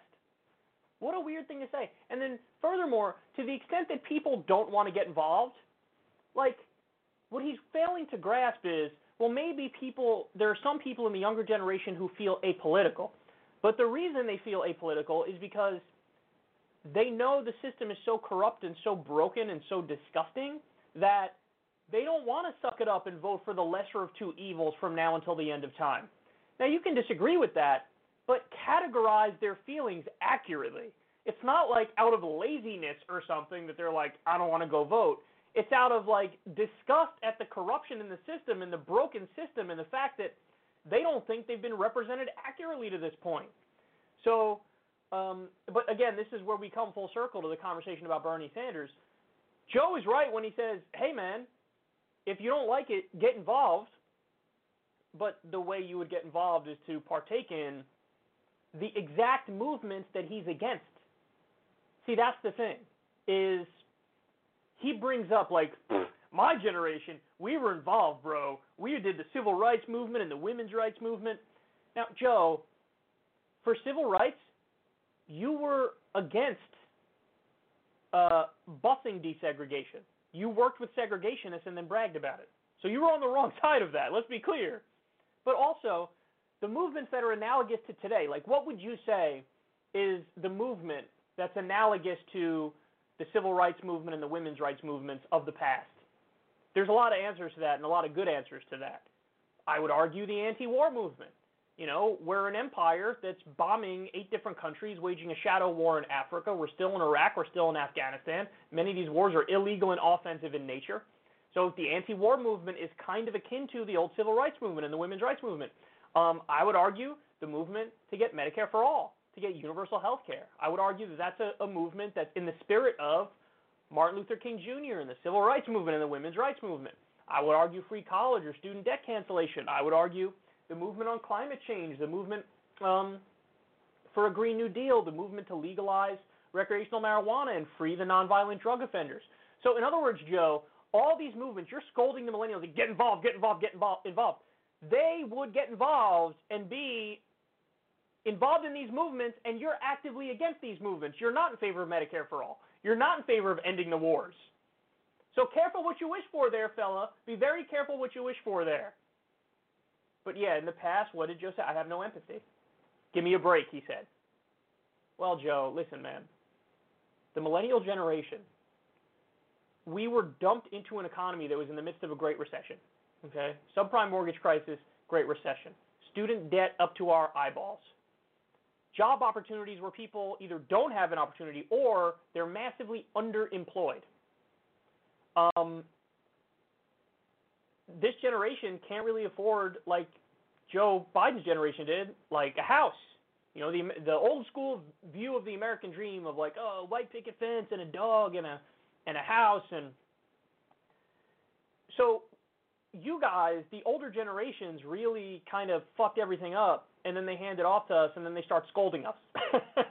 it's like you guys sent us to Iraq, you guys sent us to Afghanistan, you guys, you know, have a broken system for higher education. You guys have a, a, a Wall Street and financial system that's screwing everybody nine ways to Sunday. And then you turn around and blame blame us and scold us. Listen, I, all I'll say is this: if you're somebody who's part of the millennial generation, if you're a younger person out there, don't be silly. This guy's letting you know what his philosophy is. And I got news for you. His philosophy is really not in favor of you and not in favor of the change you want to see. And he can't give a good answer on this question because he genuinely doesn't have sympathy uh, for the younger generation, even though his generation kind of screwed up the country and then tried to hand it off to us. So just be aware of who your friend is, who your ally is, and who isn't. Ask Bernie Sanders about millennials and look at his answer. His answer will it'll all be totally accurate and it'll be about how, hey, this is the most forward-thinking generation. This is a generation that's not you know, totally cynical and, and they think we can create a better future, we can have a social democratic system, we can do Medicare for all. Look at Bernie's answer on millennials versus Joe Biden's answer, and then you'll see everything you want to know about this topic. Joe can't stop shoving his foot directly in his mouth, and Bernie can't stop winning.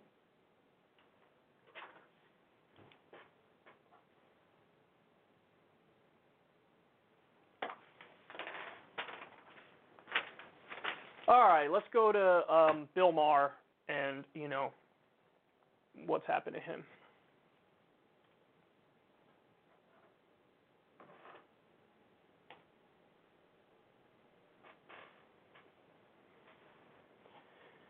So Bill Maher is uh, he's getting worse and worse as time goes by. He's shifting further to the right, and um, I'm going to show you some of his new. There's going to be two clips in one here, one from the overtime on his show, and then one from his new rule segment. Um, there was a time. Now you could argue I was just getting involved in politics, and so I didn't know as much at the time. But there's a time I really liked Bill Maher, um, and he was even honestly pains me to say this at this point because now uh, you know I disagree with the guy way more than I agree with him, but he was one of the reasons I even got involved in politics to the extent I got involved in politics. Um, I remember when I was a kid and I and I would see his late at night he would have politically incorrect his original show. I think it was on Comedy Central originally and then ABC. And um and then later on he's been on HBO for a while now, for a really long time actually. But I liked him at one. And, you know, before everybody jumps down my throat about that, allow me to say it was really the stuff on the Iraq War that first got me interested in what he had to say because he was incredibly tough on the Bush administration and really, really, really vocally anti-Iraq war. And I thought that was really cool, and I thought he was right about that stuff.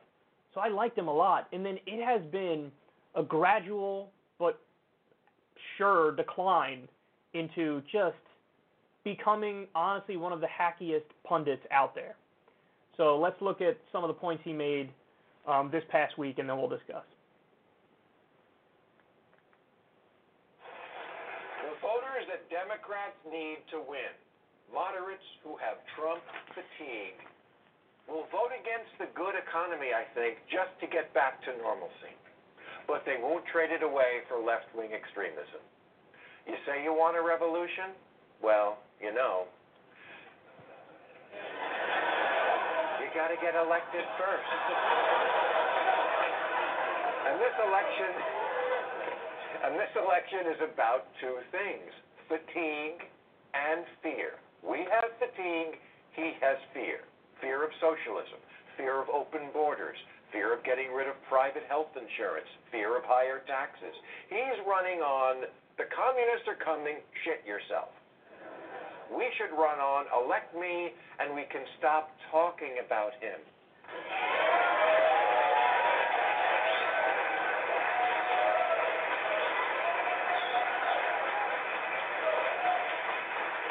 All the Democrats have to do to win is to come off less crazy than Trump, and of course they're blowing it. Coming across as unserious people who are going to take away all your money so migrants from Honduras can go to college for free and get a major in America sucks. Isn't the Fed cutting rates now just going to make the next economic downturn worse? What's your prediction? I've been hoping for a recession. People hate me for it, but Yeah, it, it would get rid of yeah. Trump, so you shouldn't hate me for it. I mean, recessions are really bad. People lose their jobs and their I know. and we, and we shouldn't wish It's worth it. But uh, What do you even say in response to that? I mean, the whole reason I'm against Trump is because I think Trump's decisions really hurt Americans. So that's why I oppose Trump because on policy he's terrible and that has negative consequences that hurts people. For Bill Maher to say something like I'm rooting for a recession and then when somebody says they're really terrible and people lose their jobs and and it has a lot of negative consequences and he's like I don't care if it's worth it, then what what Bill Maher is telling you there is in no uncertain terms. He's saying I care more about being anti-Trump than I care for the American people doing well and thriving and being happy. That's what he's telling you. And again, it's in no uncertain terms. So for me, politics is the means to an end, the end being everybody thriving and, and, and being happy and being prosperous. Like, that's what politics is. For him, he's letting you know I prioritize playing for my team and being against the other team more than I prioritize the well-being of Americans. So to which I would respond to Bill Maher then, why even be involved in politics? I mean, if that's if that's as deep as your you know connection to politics goes, why not just only care about sports, where you can actually root for a team and be against the other team, and there's no like moral dimension to it. Like here, it's almost like you're you're announcing to the world, I'm an immoral prick because I care more about getting rid of Trump than I care about the American people thriving. But Bill, the whole reason I'm against Trump is because I want the American people to thrive. What you're saying is it's okay for the American people to be in a shitty situation as long as that guy Trump is gone. See, this is what happens when you've been involved in politics for so long and you're just at this point you're just massively disconnected. And listen, he's really wealthy. You know, and that's not there were times when Bill Maher was wealthy, but he also made sense, like on the Iraq War, back when it was Bush. But now it's just his partisanship has basically it overrides anything else, if that makes sense. So it, it's this is just embarrassing to see rooting for a recession. Now, don't get me wrong, a recession is going to happen. There's no doubt about it. It's a fact. I mean, our economy is a house of cards. But to actively wish for it to tank and being okay with harm on other people simply so you could say I score one against Trump. I mean that's that's just pathetic, man. That's just pathetic. Um, now to the other part that was in his new rule segment. He says, "Well, listen, Democrats need to win moderates in order to win the election, and so they just need to come across as more sane and normal than Trump, and somehow they're failing." Bill, look at the polls, man. Look at the polls. The American people overwhelmingly want Medicare for all. They overwhelmingly want free college. They overwhelmingly want a living wage. They overwhelmingly want to end the wars. They overwhelmingly want to legalize marijuana. This idea of like there's liberal, there's conservative, and there's moderate. Democrats need to win moderate, so they got to like be sane and run to the middle. That's just a fundamental misunderstanding of politics. Perhaps what people want is to actually be offered something, to be offered something that makes sense, to be offered a vision to improve the country and fix our problems. And perhaps the way to improve our country and fix our problems is to unapologetically embrace a left economic vision. In order for Democrats to win, you know what they need to do? First and foremost, you got to turn out your base. That's rule number one of politics. Rule number one. And the Republicans never violate that rule. They're always throwing red meat to their base. The Democrats are always spitting in the eye of their base. So how about for once we run an election where the Democrats don't spit in the eye of their base? Look at Hillary. All she did was spit in the eye of her base, and turns out she didn't win the election. So maybe the answer is to run an anti-Hillary campaign, to be unapologetically on the left. So the idea is not just get moderates. The moderates will come if you have a left populist vision, because you're going to hold your own base with a left populist vision. You are going to get the moderates, and even you're going to get some people who were pro-Trump, but now they see the folly in their ways, and they said, "I thought this guy was a populist himself and was going to fight outsourcing, and he didn't do it." So the way to win is basically the opposite of what Bill Maher is telling you to do. He says, "Oh, everybody has Trump fatigue, and all they want is like a return to normalcy." So in other words, what he's saying is, do the same thing Hillary Clinton did. Hillary's campaign was all Trump bad, Trump bad, Trump bad. I will maintain the status quo. I'll be the normal president. And what happened, Bill? He's just so disconnected. And then he even feeds into the right wing smear and lie that Democrats are pushing for open borders. That's just factually untrue. There's not a single Democrat who's running on open borders. They're just not. The furthest anybody goes is Julian Castro. And when Julian Castro speaks about this issue, you have to listen to the specifics. What he says is, hey, I want to change border crossings from a misdemeanor, which is what they are right now, um, to a civil offense. And the only reason I'm doing that is to stop the family separations. So, in other words, it's still illegal, it's just a civil offense as opposed to a misdemeanor. And I want to stop the family separations, which we all agree is a terrible thing because we all don't like the kids in cages, or at least everybody says they don't like the kids in cages. So he's feeding into that lie, man. It, he used to actually argue, like he, he would say he would he supports Bernie, and he would argue for like Medicare for all, and now he's like undercutting left wing arguments with shitty points and it's really uh, it's really embarrassing and sad to see. I mean, I guess that's what happens when you're you've been in your ivory tower for so long that you're just not in contact with regular people anymore. Like he's he's just used to being in his little, you know, LA liberal bubble surrounded by his well-off friends and other actors and shit and comedians, and he's just lost touch. He's lost touch, and he's becoming so much more centrist. He used to side with the left in the intra-party Democratic fights. He did. I know a lot of people will be surprised to hear that. But now this is very clearly him siding with the more conservative, centrist, neoliberal Democrats in the intra-party fight. And it's sad to see, man.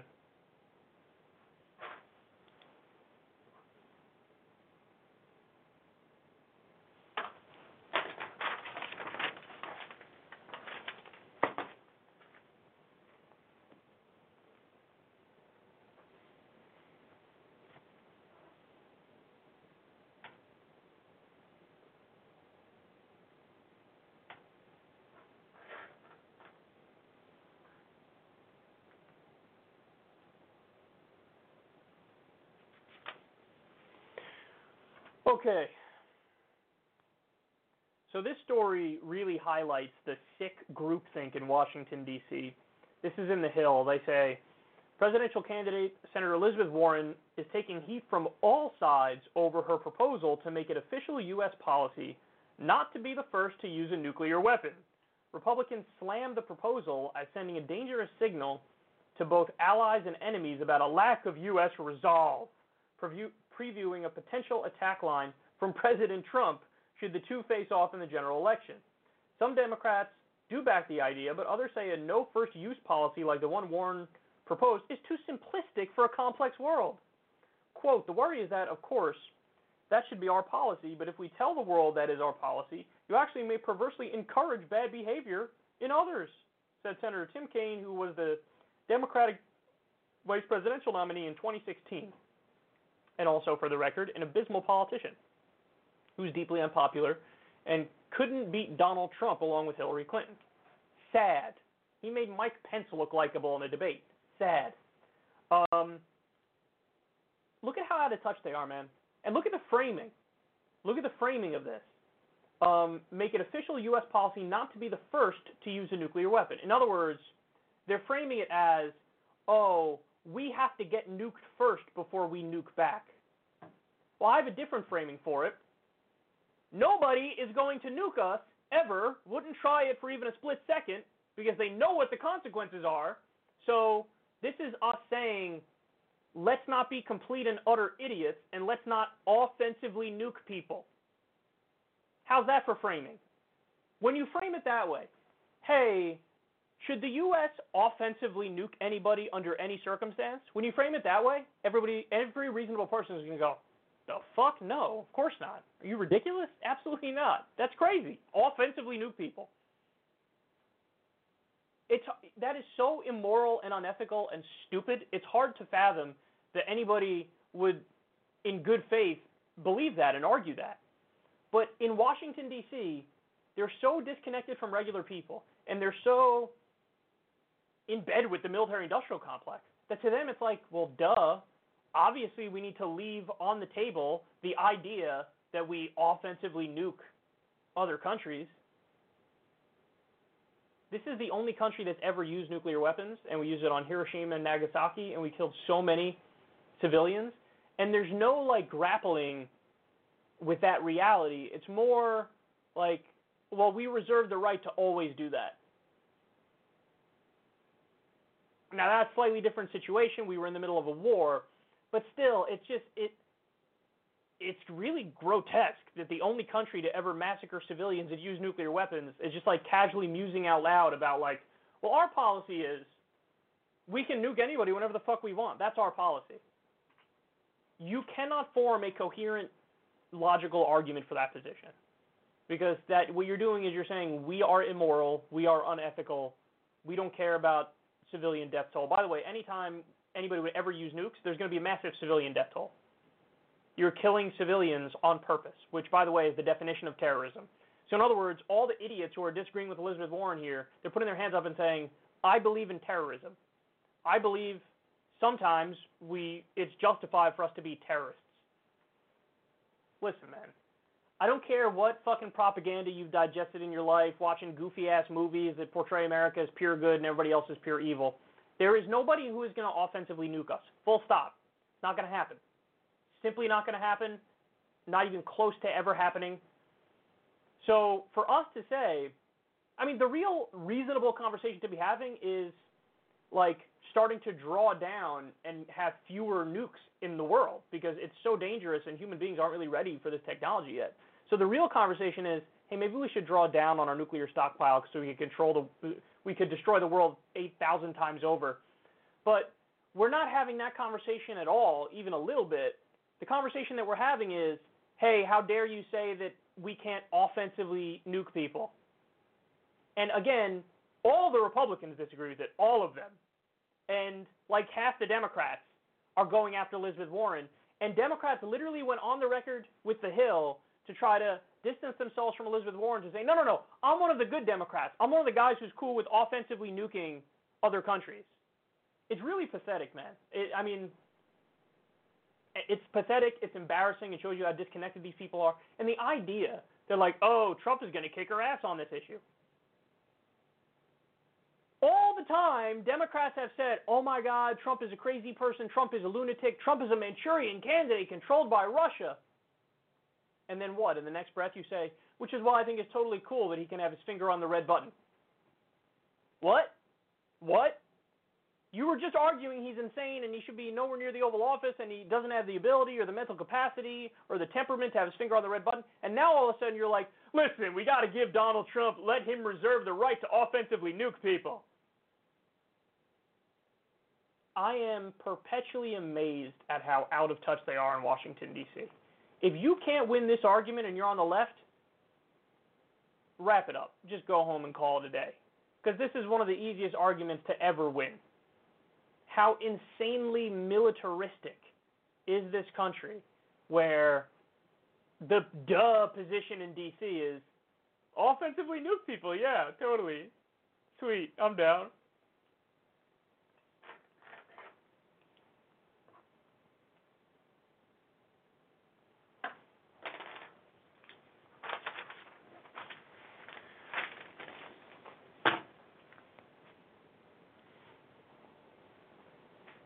Okay, next.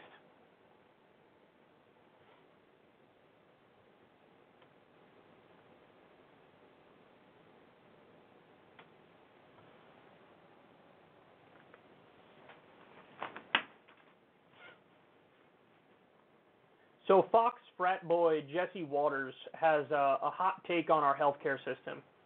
This clip is just such a microcosm of the propaganda outlet that Fox News is. I don't know about you guys, but I like my health care. I go to the doctor, I check in, I give a $5 copay, he tells me I'm fine, I leave, I do no paperwork. It's great. And 180 million Americans feel that way. Only 27 million Americans do not have health insurance right now. Let's focus on them instead of tearing the whole system down. And Bernie, he thinks making a profit is evil. I, I don't know what he's talking about. So many great things have been done through, through Aetna, Blue Cross and Blue Shield. I don't think these are evil companies. I think these are good companies that need to bring costs down. And there's ways to do that without destroying a great system. Trump can exploit this divide within the Democratic Party, and it's a gift because the Republicans, I'm not really sure what their health care plan is, but the Democrats are making it so easy to exploit by offering up this socialist utopia that makes no sense and does remove health care from and a lot of people. felt like Think about how stupid that commentary is. Seriously digest how dumb that commentary is. He thinks, and this is actually a weird benefit for Republicans, usually. He thinks, like, what do you mean, bro? You're handing me a political gift by arguing for the position that 70% of the country wants. You argue for the 70% liked position, I'll argue for the 30% position and yeah, bro, I'm to crush you. They're handing a political gift to Trump. Trump can exploit this. Yeah, it'll be so, you know, politically powerful when Donald Trump goes out there and argues that our broken, corrupt, disgusting, rotten system that kills 45,000 Americans every year and bankrupts hundreds of thousands of them um, and leaves over 20 million people without insurance, that that system's good. Everything's good. Everything's good. Skyrocketing prices. Not everybody's covered. Absolute abysmal disaster. But yeah, I'm going to exploit this by arguing against the people who are arguing for the solution. I mean, how delusional. But that arrogance is amazing because think about it. When the many Democrats, when many Democrats have a huge lead on an issue, they're still too afraid to even talk about it. Now Bernie's not, thank God, but it's just so funny that he's like so sure of himself. Look at what he said there. He said 180 million Americans love their health insurance. Says who? That's not true. Maybe 180 million Americans love their doctor. That's certainly possible, but guess what? Under Medicare for All, they get to keep their doctor. And they save money too. And everything's covered. So I don't know where he comes up with this stuff. And then, what a wonderful quote. This should be tattooed on his forehead, and he, have to, he should have to live with it for the rest of the time. Quote, only 27 million Americans don't have health insurance. Let me repeat that. Quote, only 27 million Americans don't have health insurance. To all my Canadian brothers and sisters, please don't laugh so hard that you accidentally shit out your spleen. Because that sentence is one of the dumbest things I've ever heard in my life. only 27 million Americans don't have health insurance. Jesse, how stupid are you to construct that sentence, say it, and at no point pause and go, wow, I sound really dumb. Only 27 million. You know how many people in Canada don't have health care? Zero. How about Norway? Zero. Denmark, zero. Iceland, zero. Sweden, Finland, the UK, Australia. The list goes on and on. they all have nobody who's uninsured. Everybody's covered, everybody gets their health care. It's free at the point of service. And then the best line he gave us was he likes Aetna and Blue Cross Blue, Blue Shield. He thinks they've done like wonderful things. Their whole job is to serve as a middleman and tell you what is and isn't covered. That's their whole job. So their entire job is acting like a mafia. Because they get in between you and your doctor, get in between you and your hospital, and they say, I'm going to make you an offer you can't refuse. What you're going to have to do is you're going to have to pay me $1,000 a month. And then if something happens to you, maybe, maybe not, it all depends. Maybe I'll pay for some of it after you cover the first $5,000. What? So we pay you every month. And then when something happens, you say, well, maybe I'll cover some of it. What the fuck is that? What is that? No, if I'm paying you every month, you better cover some shit if something happens. And of course, we're getting ripped off too because we're paying way more than in other countries. And not everything's covered. The idea of choice in healthcare, I can't get over how dumb that is. As if like like no, if you're sick, you should get help. Full stop. Having choice by definition means you're saying, well, some things I, I don't want those things covered. What?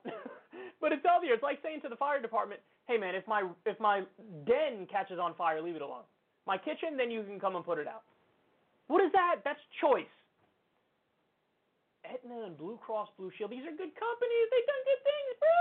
They've done wonderful things as the unnecessary for-profit rapacious middleman jacking you and price gouging the shit out of you and robbing your money and then not covering when push comes to shove. You know how they screamed about Obamacare death panels? The real death panels are the for-profit health insurance companies. They make life and death decisions all the time. And Jesse Watters is praising them and saying, it's a good company, bro. They're a good company, bro. Embarrassing, man. This guy gets paid to give his political opinions.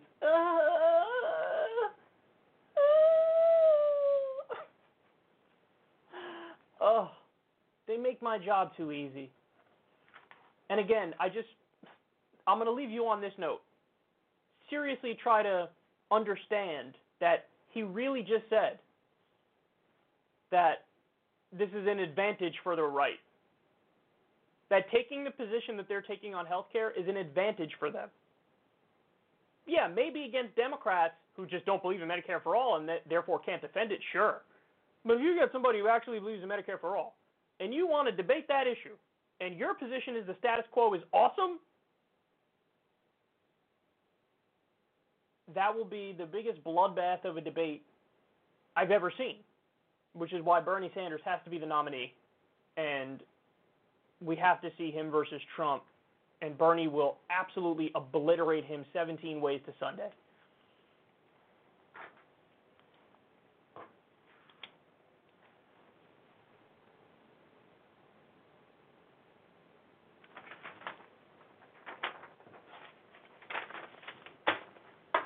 Okay.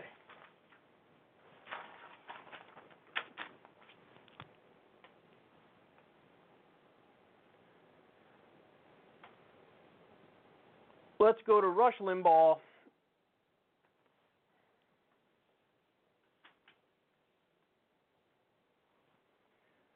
So Rush Limbaugh's brain started melting mid rant here on Fox News, and um, he's going to go after the Democrats since he watched the primary debate.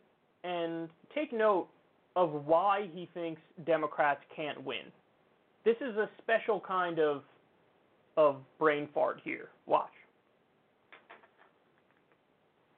Came out and admitted what all of this climate change is. He said every progressive liberal issue is wrapped up in climate change, and it is. Climate change is what allows them to poison the minds of young kids, to blame people for causing a problem, and then offer them redemption. Make them feel like they have meaning in their lives by saving the planet. It's gotten to the point these people actually have convinced people that we can change the weather, that we can change the temperature. And none of this is true. It's literal lunacy and insanity that has become mainstream on that side of the aisle, and they're going down the tubes with it. And it's it's remarkable. It's remar- I watched that debate last night. I'm on the floor laughing uh, through through so much of it. Yeah, but you you know it's bad when Rahm Emanuel has to go on TV today and criticize these people for being nuts with with this agenda. Uh, I mean, Gloria Borger on CNN after the debate. Where was the inspiration? Where was the inspiration? There isn't any. People need to understand how the Democrats see America. This is the thing that just boggles my mind. They look out over this landscape. They see nothing but suffering. They don't see anybody other than in pain, victims of this, victims of that. Then they position themselves as the people who are going to fix it and get even with the other people, us, who have caused all of this misery. And it, there isn't anything they talk about that involves improving life. They talk about jobs, not careers. They do not offer anybody anything uplifting, and they haven't created a group of voters that even thinks uplifting. Their voter group is mired in all kinds of misery, injustice. I, don't know how in the world anybody on that side thinks that they're going to put together a majority to win a national election with that kind of an agenda, which thinks this point, you know, that America is not great, America is not exceptional, America is immoral and unjust and has been since our founding. How do you build any kind of a genuine, serious movement on that kind of attitude about the country? Ask Trump. I, oh God. Oh God. Oh my God, Rush. How did you not catch yourself in the world's most obvious contradiction? He's like, oh, can you believe these Democrats? They're running on the idea that there's a lot of like problems that we have to fix. I mean, can you imagine running a campaign and acting like America's not great? He used those words. He used those words. Can you imagine running and acting like America's not great and not exceptional? The dude who you are a sycophantic fanboy of ran with the slogan, Make America Great Again. He spoke about, quote, American carnage. This is a guy who, when Bill O'Reilly pre- uh, pressed him on Vladimir Putin, he said, um, he called him a killer, and then Trump goes, Yeah, killer. We got a lot of killers. We got a lot of killers here. What, you think we're so innocent? So everything he was arguing against at the end there, this is exactly the shit that that Trump ran on. Now, by the way, it's intelligent. I know Rush Limbaugh's too stupid to grasp this concept. But yes, not everybody's a, a multimillionaire prick like you, and people are struggling. So when you run for office, yes, you absolutely have to say, hey, I noticed something. Here are all the problems. Here's how we're going to fix them. This system is corrupt. Drain the swamp. We're going to make America great again because it's not great now. Um, Trump oftentimes said our country's like a third world country. Now, if a Democrat says those things, Rush Limbaugh loses his mind. You're anti-American. You hate America. Ilhan Omar ever so tepidly criticizes America. And oh, America, love it or leave it, best country ever. Apologize. How dare you say America's not the best ever? America's already great. How dare you ever say it's not great? See, but but okay, here's my if anybody's watching this and they're a right winger, here's I'm pleading with you. And if you don't see it now, watch the clip over four or five times. See, you do understand that the reason why he can do this commentary is because Rush Limbaugh himself doesn't actually have any principled beliefs. Like you do understand that, right? Which is why he can support Trump to the hilt when Trump talks about how you know, America's turning into a third world country and America's not great. He loves it when Trump says that, but if a Democrat says the same thing, all of a sudden that's a problem. So you do understand that's a that's a dead giveaway. He doesn't really have any principled beliefs. Because you guys listen, if you watch the show for a long time, you know the deal, man. I'll criticize anybody if they don't if they violate something that I view as as a principle of mine or a policy that I support if somebody, I don't care if they're on my team or not on my team, if they're not in favor of the thing I'm pushing for, well, I'm going to fucking criticize them. That's called intellectual honesty. But Rush Limbaugh, that's out the window, man. He's not interested in that at all. All he cares about is playing for his team, defending Trump, attacking Democrats. I can tell every single Rush Limbaugh show that has ever been made since he's been on air. And by the way, he started on air when I was born in 1988. I'll sum it up for you. Democrat bad, Republican good. Oh, oh, you're so brilliant, Rush. Oh, that's so intellectual of you. And the reason I kept in that clip to think about climate change is to further dunk on his punk ass. Because really, the year's 2019, and you're out there denying climate change and acting like it's hilarious. It's so funny when people talk about climate change and trying to actually fix this giant problem that virtually every single scientist in the fucking world agrees is a massive problem that we're already seeing the effects of right now in front of our faces. We're already seeing it. We're seeing it right now. That's a climate change. How crazy are these lefties believing in like climate change and like evolution and like gravity? By the way, Rush Limbaugh is an evolution denier. We covered a story on that not too long ago. And again, he's so smug. He thinks like, bro, you believe in evolution? Dumbass. This guy is ancient as fuck, and he's poisoning the mind of boomers all around this country. Now, thankfully, it's not nearly as many as it used to be. He had millions of listeners in the 1990s. Now, my guess is that he's down overwhelmingly, but still, this guy poisoned the minds of an entire generation, mostly of old white dudes. And um, there are negative consequences for that. Because this guy, remember, he's the kingmaker in the Democratic Party, or, or excuse me, Republican Party. People have to bend the knee to Rush Limbaugh in order to be taken seriously. Like he has to give them their blessing in order for them to be taken seriously. For you know, random Arkansas, Louisiana, Mississippi Republican Congress people, they all go kiss the ring. They all go kiss the ring of Rush Limbaugh, and he gives them the stamp of approval. And and the dude is wrong about everything, and he controlled the agenda for an entire political party. It's honestly it's pathetic because there's not a single intellectually honest bone in his body. He's not consistent. He's not principled. He's embarrassing.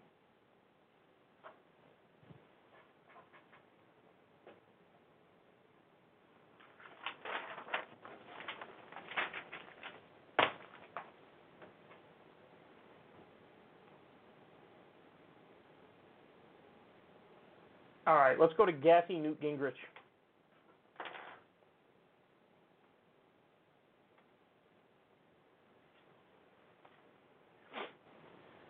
So Newt Gingrich, also known as Gassy Newt, uh, weighed in on the Democratic debate, and holy shit, was his commentary terrible? Take a look. Uh, I watched uh, the first night.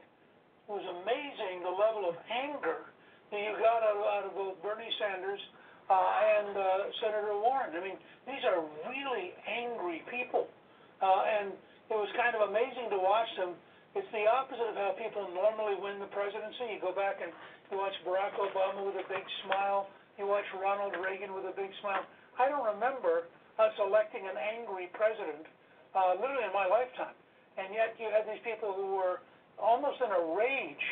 Uh, you also have the fact that they're all drifting towards cloud cuckoo land. I mean, when you have a number of moderate Democrats on the stage, and they'll all be gone soon because they're not getting enough support to survive. But they're on the stage and they're saying, one of them said, if we go down this road of taking away everybody's health insurance, we'll be lucky to carry two states. Now, that was a Democrat in the debate warning his fellow Democrats that they could be throwing away the presidency. Uh, and I think we have to take that seriously. And of course, the president is watching all this, uh, and he's exactly right.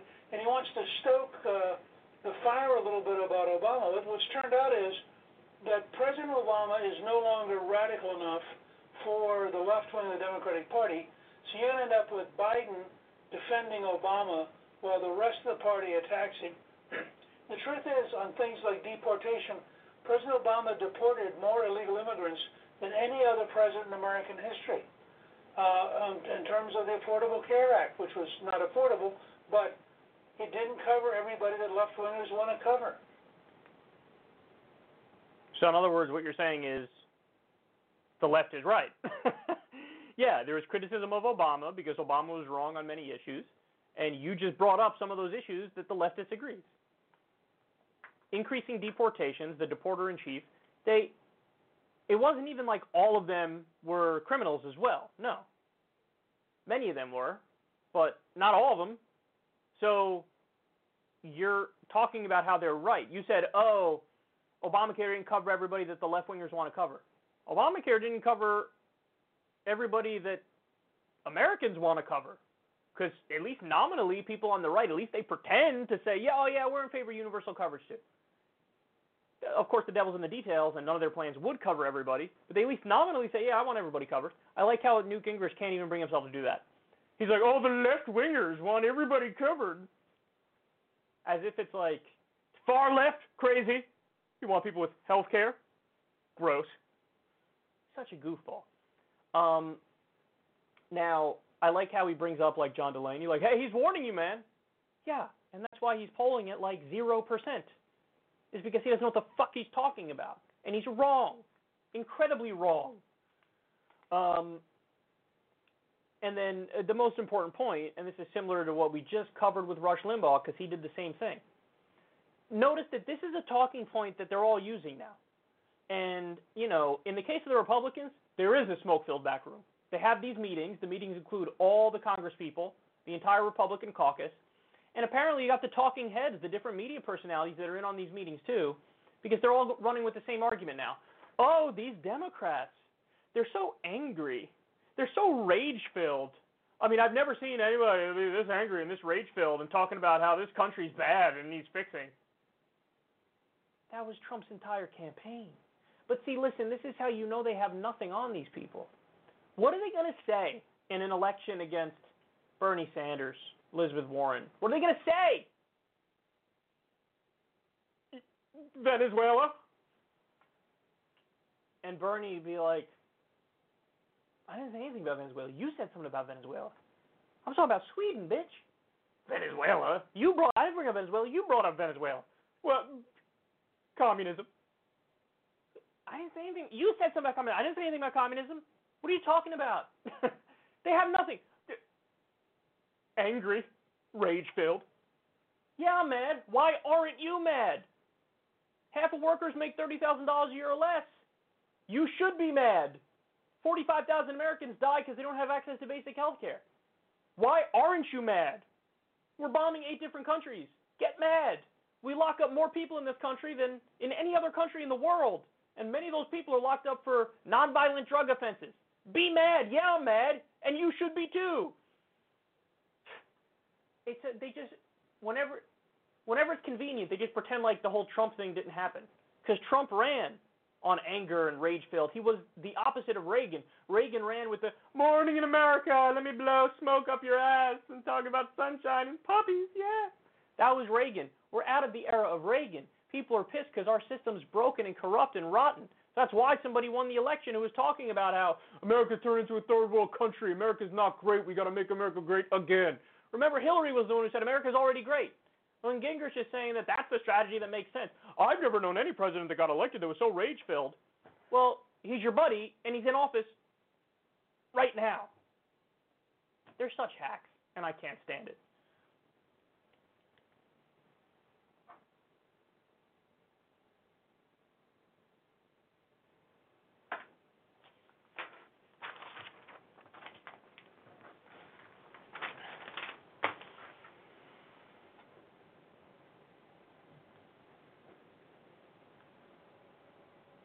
All right, Michael Moore.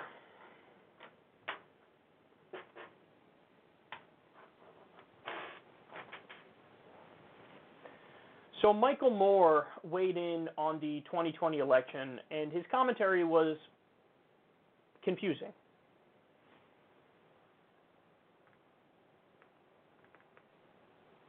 Ballot initiatives, as you, said, this is how we did it in Michigan in November. We we got a ballot proposal passed to legalize marijuana. That doubled the youth vote from the last off-year election. And we had a ballot initiative that passed that made it illegal to gerrymander or to do voter suppression. That brought out a large African American community uh, pop to at, the, at the voting booth. So we then That caused Michigan to go back into the blue category. All four top offices in the state capitol, governor, lieutenant governor, uh, uh, attorney general, and secretary of state, are all Democrats now. And we removed two Republicans in suburban Detroit, white suburban Detroit, and replaced them with two Democratic women. So that's what you have to do this time. In the swing states, you must have ballot proposals to bring out the base, raise the minimum wage, uh, pass the Equal Rights Amendment for women, uh, uh, the ones we did in Michigan. You know, there's so many th- free college. All those things are going to bring out the base if you have them as ballot proposals. And number three, we have to have a candidate who is beloved by the American people and who is outside the the political inner circle somebody who's not a politician, somebody who's going to win. I think, in my humble opinion, four of these candidates running could beat uh, Trump: Bernie, Biden, uh, Kamala Harris, and uh, and Elizabeth Warren. They could beat him, but Hillary beat him. It, it's not enough just to beat Trump. The only way to remove Trump is to crush Trump, and that's the question that has to be asked: Who can crush Trump? Who's the street fighter? We saw it in Bernie last night. Who's the street fighter? that can crush Trump. And frankly, I think there's a person that could do this. If the election were held today, there is one person that would crush Trump, and she hasn't announced yet. And her last name rhymes with Obama. In fact, it is Obama. Michelle Obama. Everybody watching this right now knows she is a beloved American, and she would go in there and she would beat him. She would beat him in the debates. He wouldn't be able to bully her. He wouldn't be able to nickname her.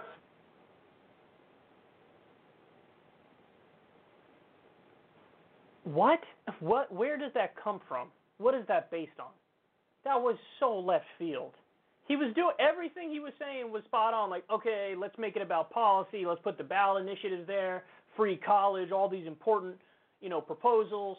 I think Bernie killed it in the debate. I think there's some candidates who could beat Trump, including Bernie. He's had Bernie number one, but then he had some others. I'm nuts. I think Kamala maybe could beat Trump, but I, I would. It'd be a nail biter because I think she would immediately pivot to the center in the general, and that would hurt her chances. So, but either way, whatever. Give him a pass for that part. Then he said there's only one who could crush him, and it's Michelle Obama. What is what is that based on, Michael? Every now and then he hits you with a take that's just like that's just so out of left field that nobody saw it coming and you're like, I don't know where you get this shit from, dog. Like where do you get that from? What is that? I have no idea if Michelle Obama would be a candidate who could beat Trump. I've never seen a poll on it, but when you talk about this, honestly, it reminds me quite a bit of didn't I think he was the guy who said like last year, like, oh, the Democrats need to run our own celebrity, like The Rock or Tom Hanks or Oprah Winfrey. Why? Why? See, sometimes so many of these people just get involved in this goofy ass this goofy ass thing where it becomes about the the the reality angle to it, the reality TV angle to it.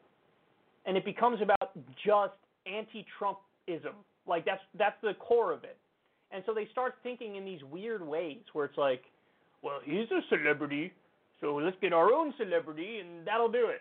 Yeah, but then what do you think those celebrities are going to do? Like what? You think The Rock is going to go in there and crusade for Medicare for all? I highly doubt it. Highly doubt it.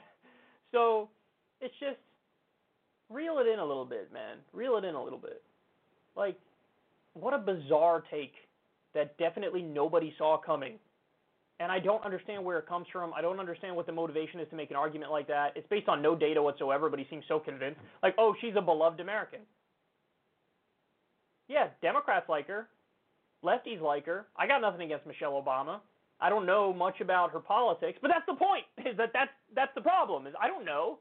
Is she like a like a Bill Clinton, uh, Hillary Clinton, President Obama type of you know, status quo defending liberal or or what? Is she a Bernie Sanders swashbuckling leftist? I have no idea, and neither do you. So why would you say she's the one who needs to get elected?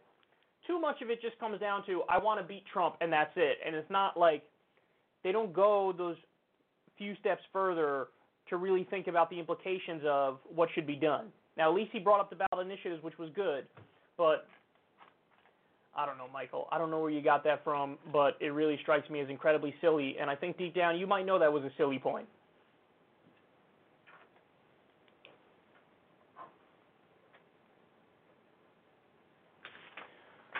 All right, final story of the day.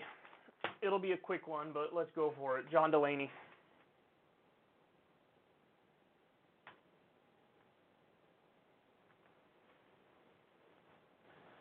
So John Delaney decided to uh, go on Fox News to go after Democrats, and this is just sad. He ran to a, a conservative safe space because they were the only people who were g- going to give him some positive reinforcement. Because nobody on the left likes him because all he does is shit on the left. So let's see how this exchange goes. With Warren, because she has a plan for everything, but she's never implemented a plan for anything. Well, I- it's not just Elizabeth Warren; it's Bernie Sanders. And I mean, if you if you take what they're saying to an extreme, what's next? Free vacations, you know, free housing, free everything. I mean, at at some point we do have to pay for these things. I believe there is a role of government to to do things to give people the kind of opportunity they deserve, like we've seen here in Detroit the last couple of years, where we've seen a really good turnaround when the government and the private sector actually work together. And that's kind of how I think about the way we should be approaching everything. I thought it was uh, I thought it was very practical what you were saying last night. I thought you did a good job with that because we all knew that kid in school that that beat you when you were running for student body president. They promised to put snack machines in all the classes. You know that's not going to happen, but the kids hear that and they want you know and they vote for that person. So I felt like that that was your moment last night. Even though the crowd really applauded Elizabeth Warren when she went back at you for basically saying you're promising a lot. You're not going to be able to deliver this. Watch that that part from last night. Democrats win when we run on real solutions, not impossible promises. When we run on things that are workable. You know, I don't understand why anybody goes to all the trouble of running for president of the United States just to talk about what we really can't do and shouldn't fight for. What's your reaction to that? I mean, you're running for president because you're being honest with the American people. I don't understand why people run and then they promise stuff and then it never happens. Well, that's the response um, when someone really can't defend their plans. So, for example, if, if John F. Kennedy, when he said we should go to the moon by the end of the, the decade in the 60s, someone could have said to him, well, you're not saying we, we should go to the moon next month, so you're not being ambitious enough, right? Right? So, so it's a dishonest, kind of lazy response. It's similar to when they say it's a Republican talking.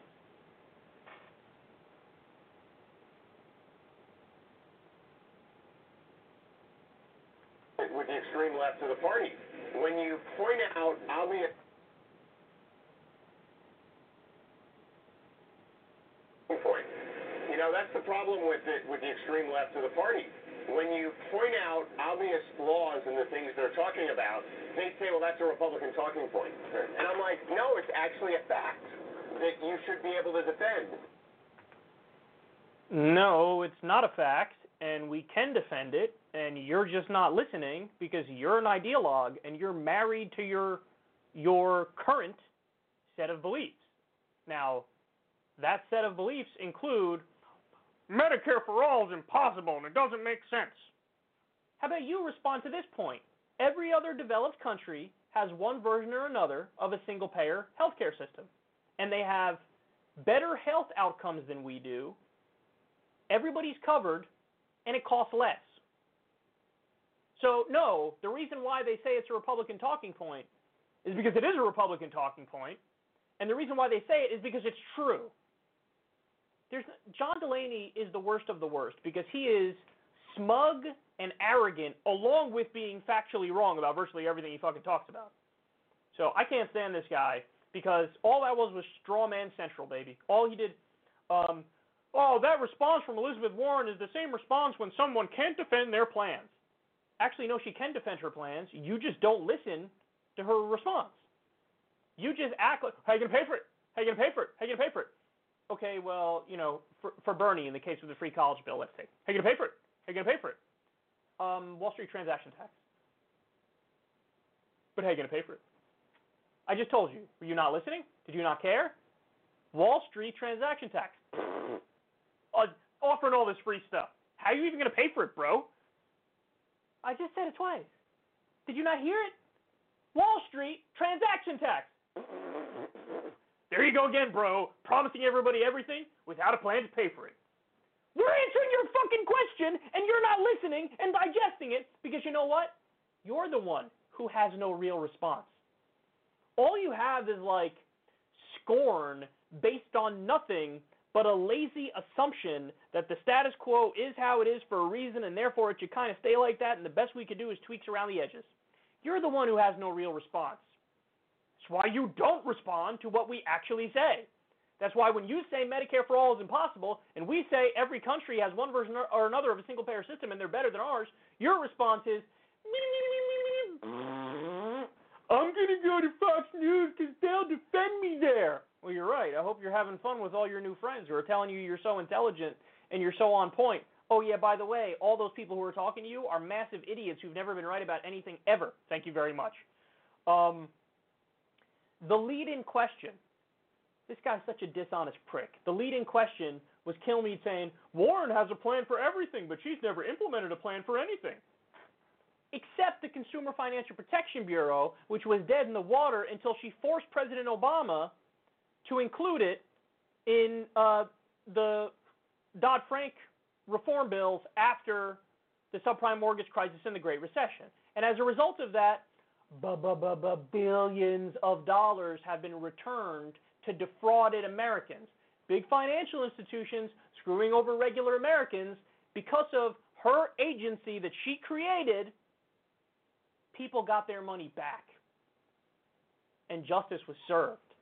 So when you say that, and Delaney's more than happy to sit there and let them lie and say, oh, yeah, no, totally, yeah, she never did anything. And then I like, again, shows you how lazy he is. He goes, ha, what's next? Free vacation? free housing, free everything. Nobody argued for free everything because nobody believes in free everything. People have argued for free vacation again because other countries have free vacation. Now it varies uh, which place you go to and what percentage is played by the place of employment versus the government. So there is a conversation to be had in those instances. But the idea that free vacation is like crazy, the idea that free housing is crazy. Hey, John, if you followed the literature on this, you would know that it actually saves money based on various studies. It saves money to put a roof over the head of a homeless person. Why? Because when they're out there in the street, what ends up happening? They have multiple run-ins with law enforcement, and they get arrested. They have to go, uh, you know, they take drugs, and then they have to go to the hospital, and they get and, and that needs to get paid for by the taxpayers because they don't have the money to to pay for getting help with an overdose or whatever it might be. When they're on the street, it costs more money to the taxpayer than if you give them like a small studio apartment with a room roof over their head. So he framed these things that there's already like a lot of of of evidence on and studies for and and there's precedent in other countries in dealing with this stuff.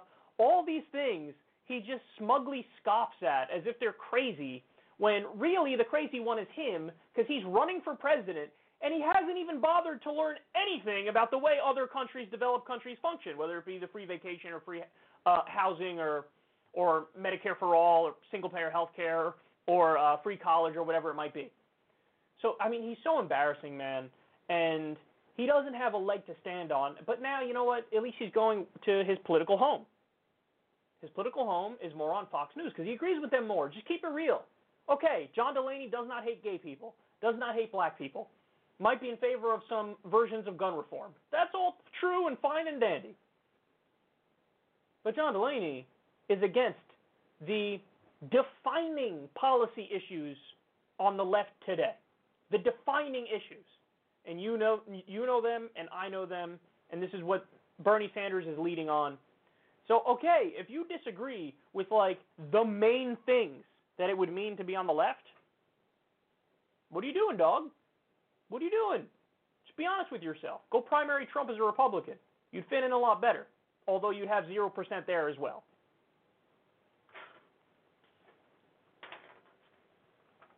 Okay. All right, guys. At a time, baby. At a show. Love you all. Talk to you soon. Um, I'm out. Peace.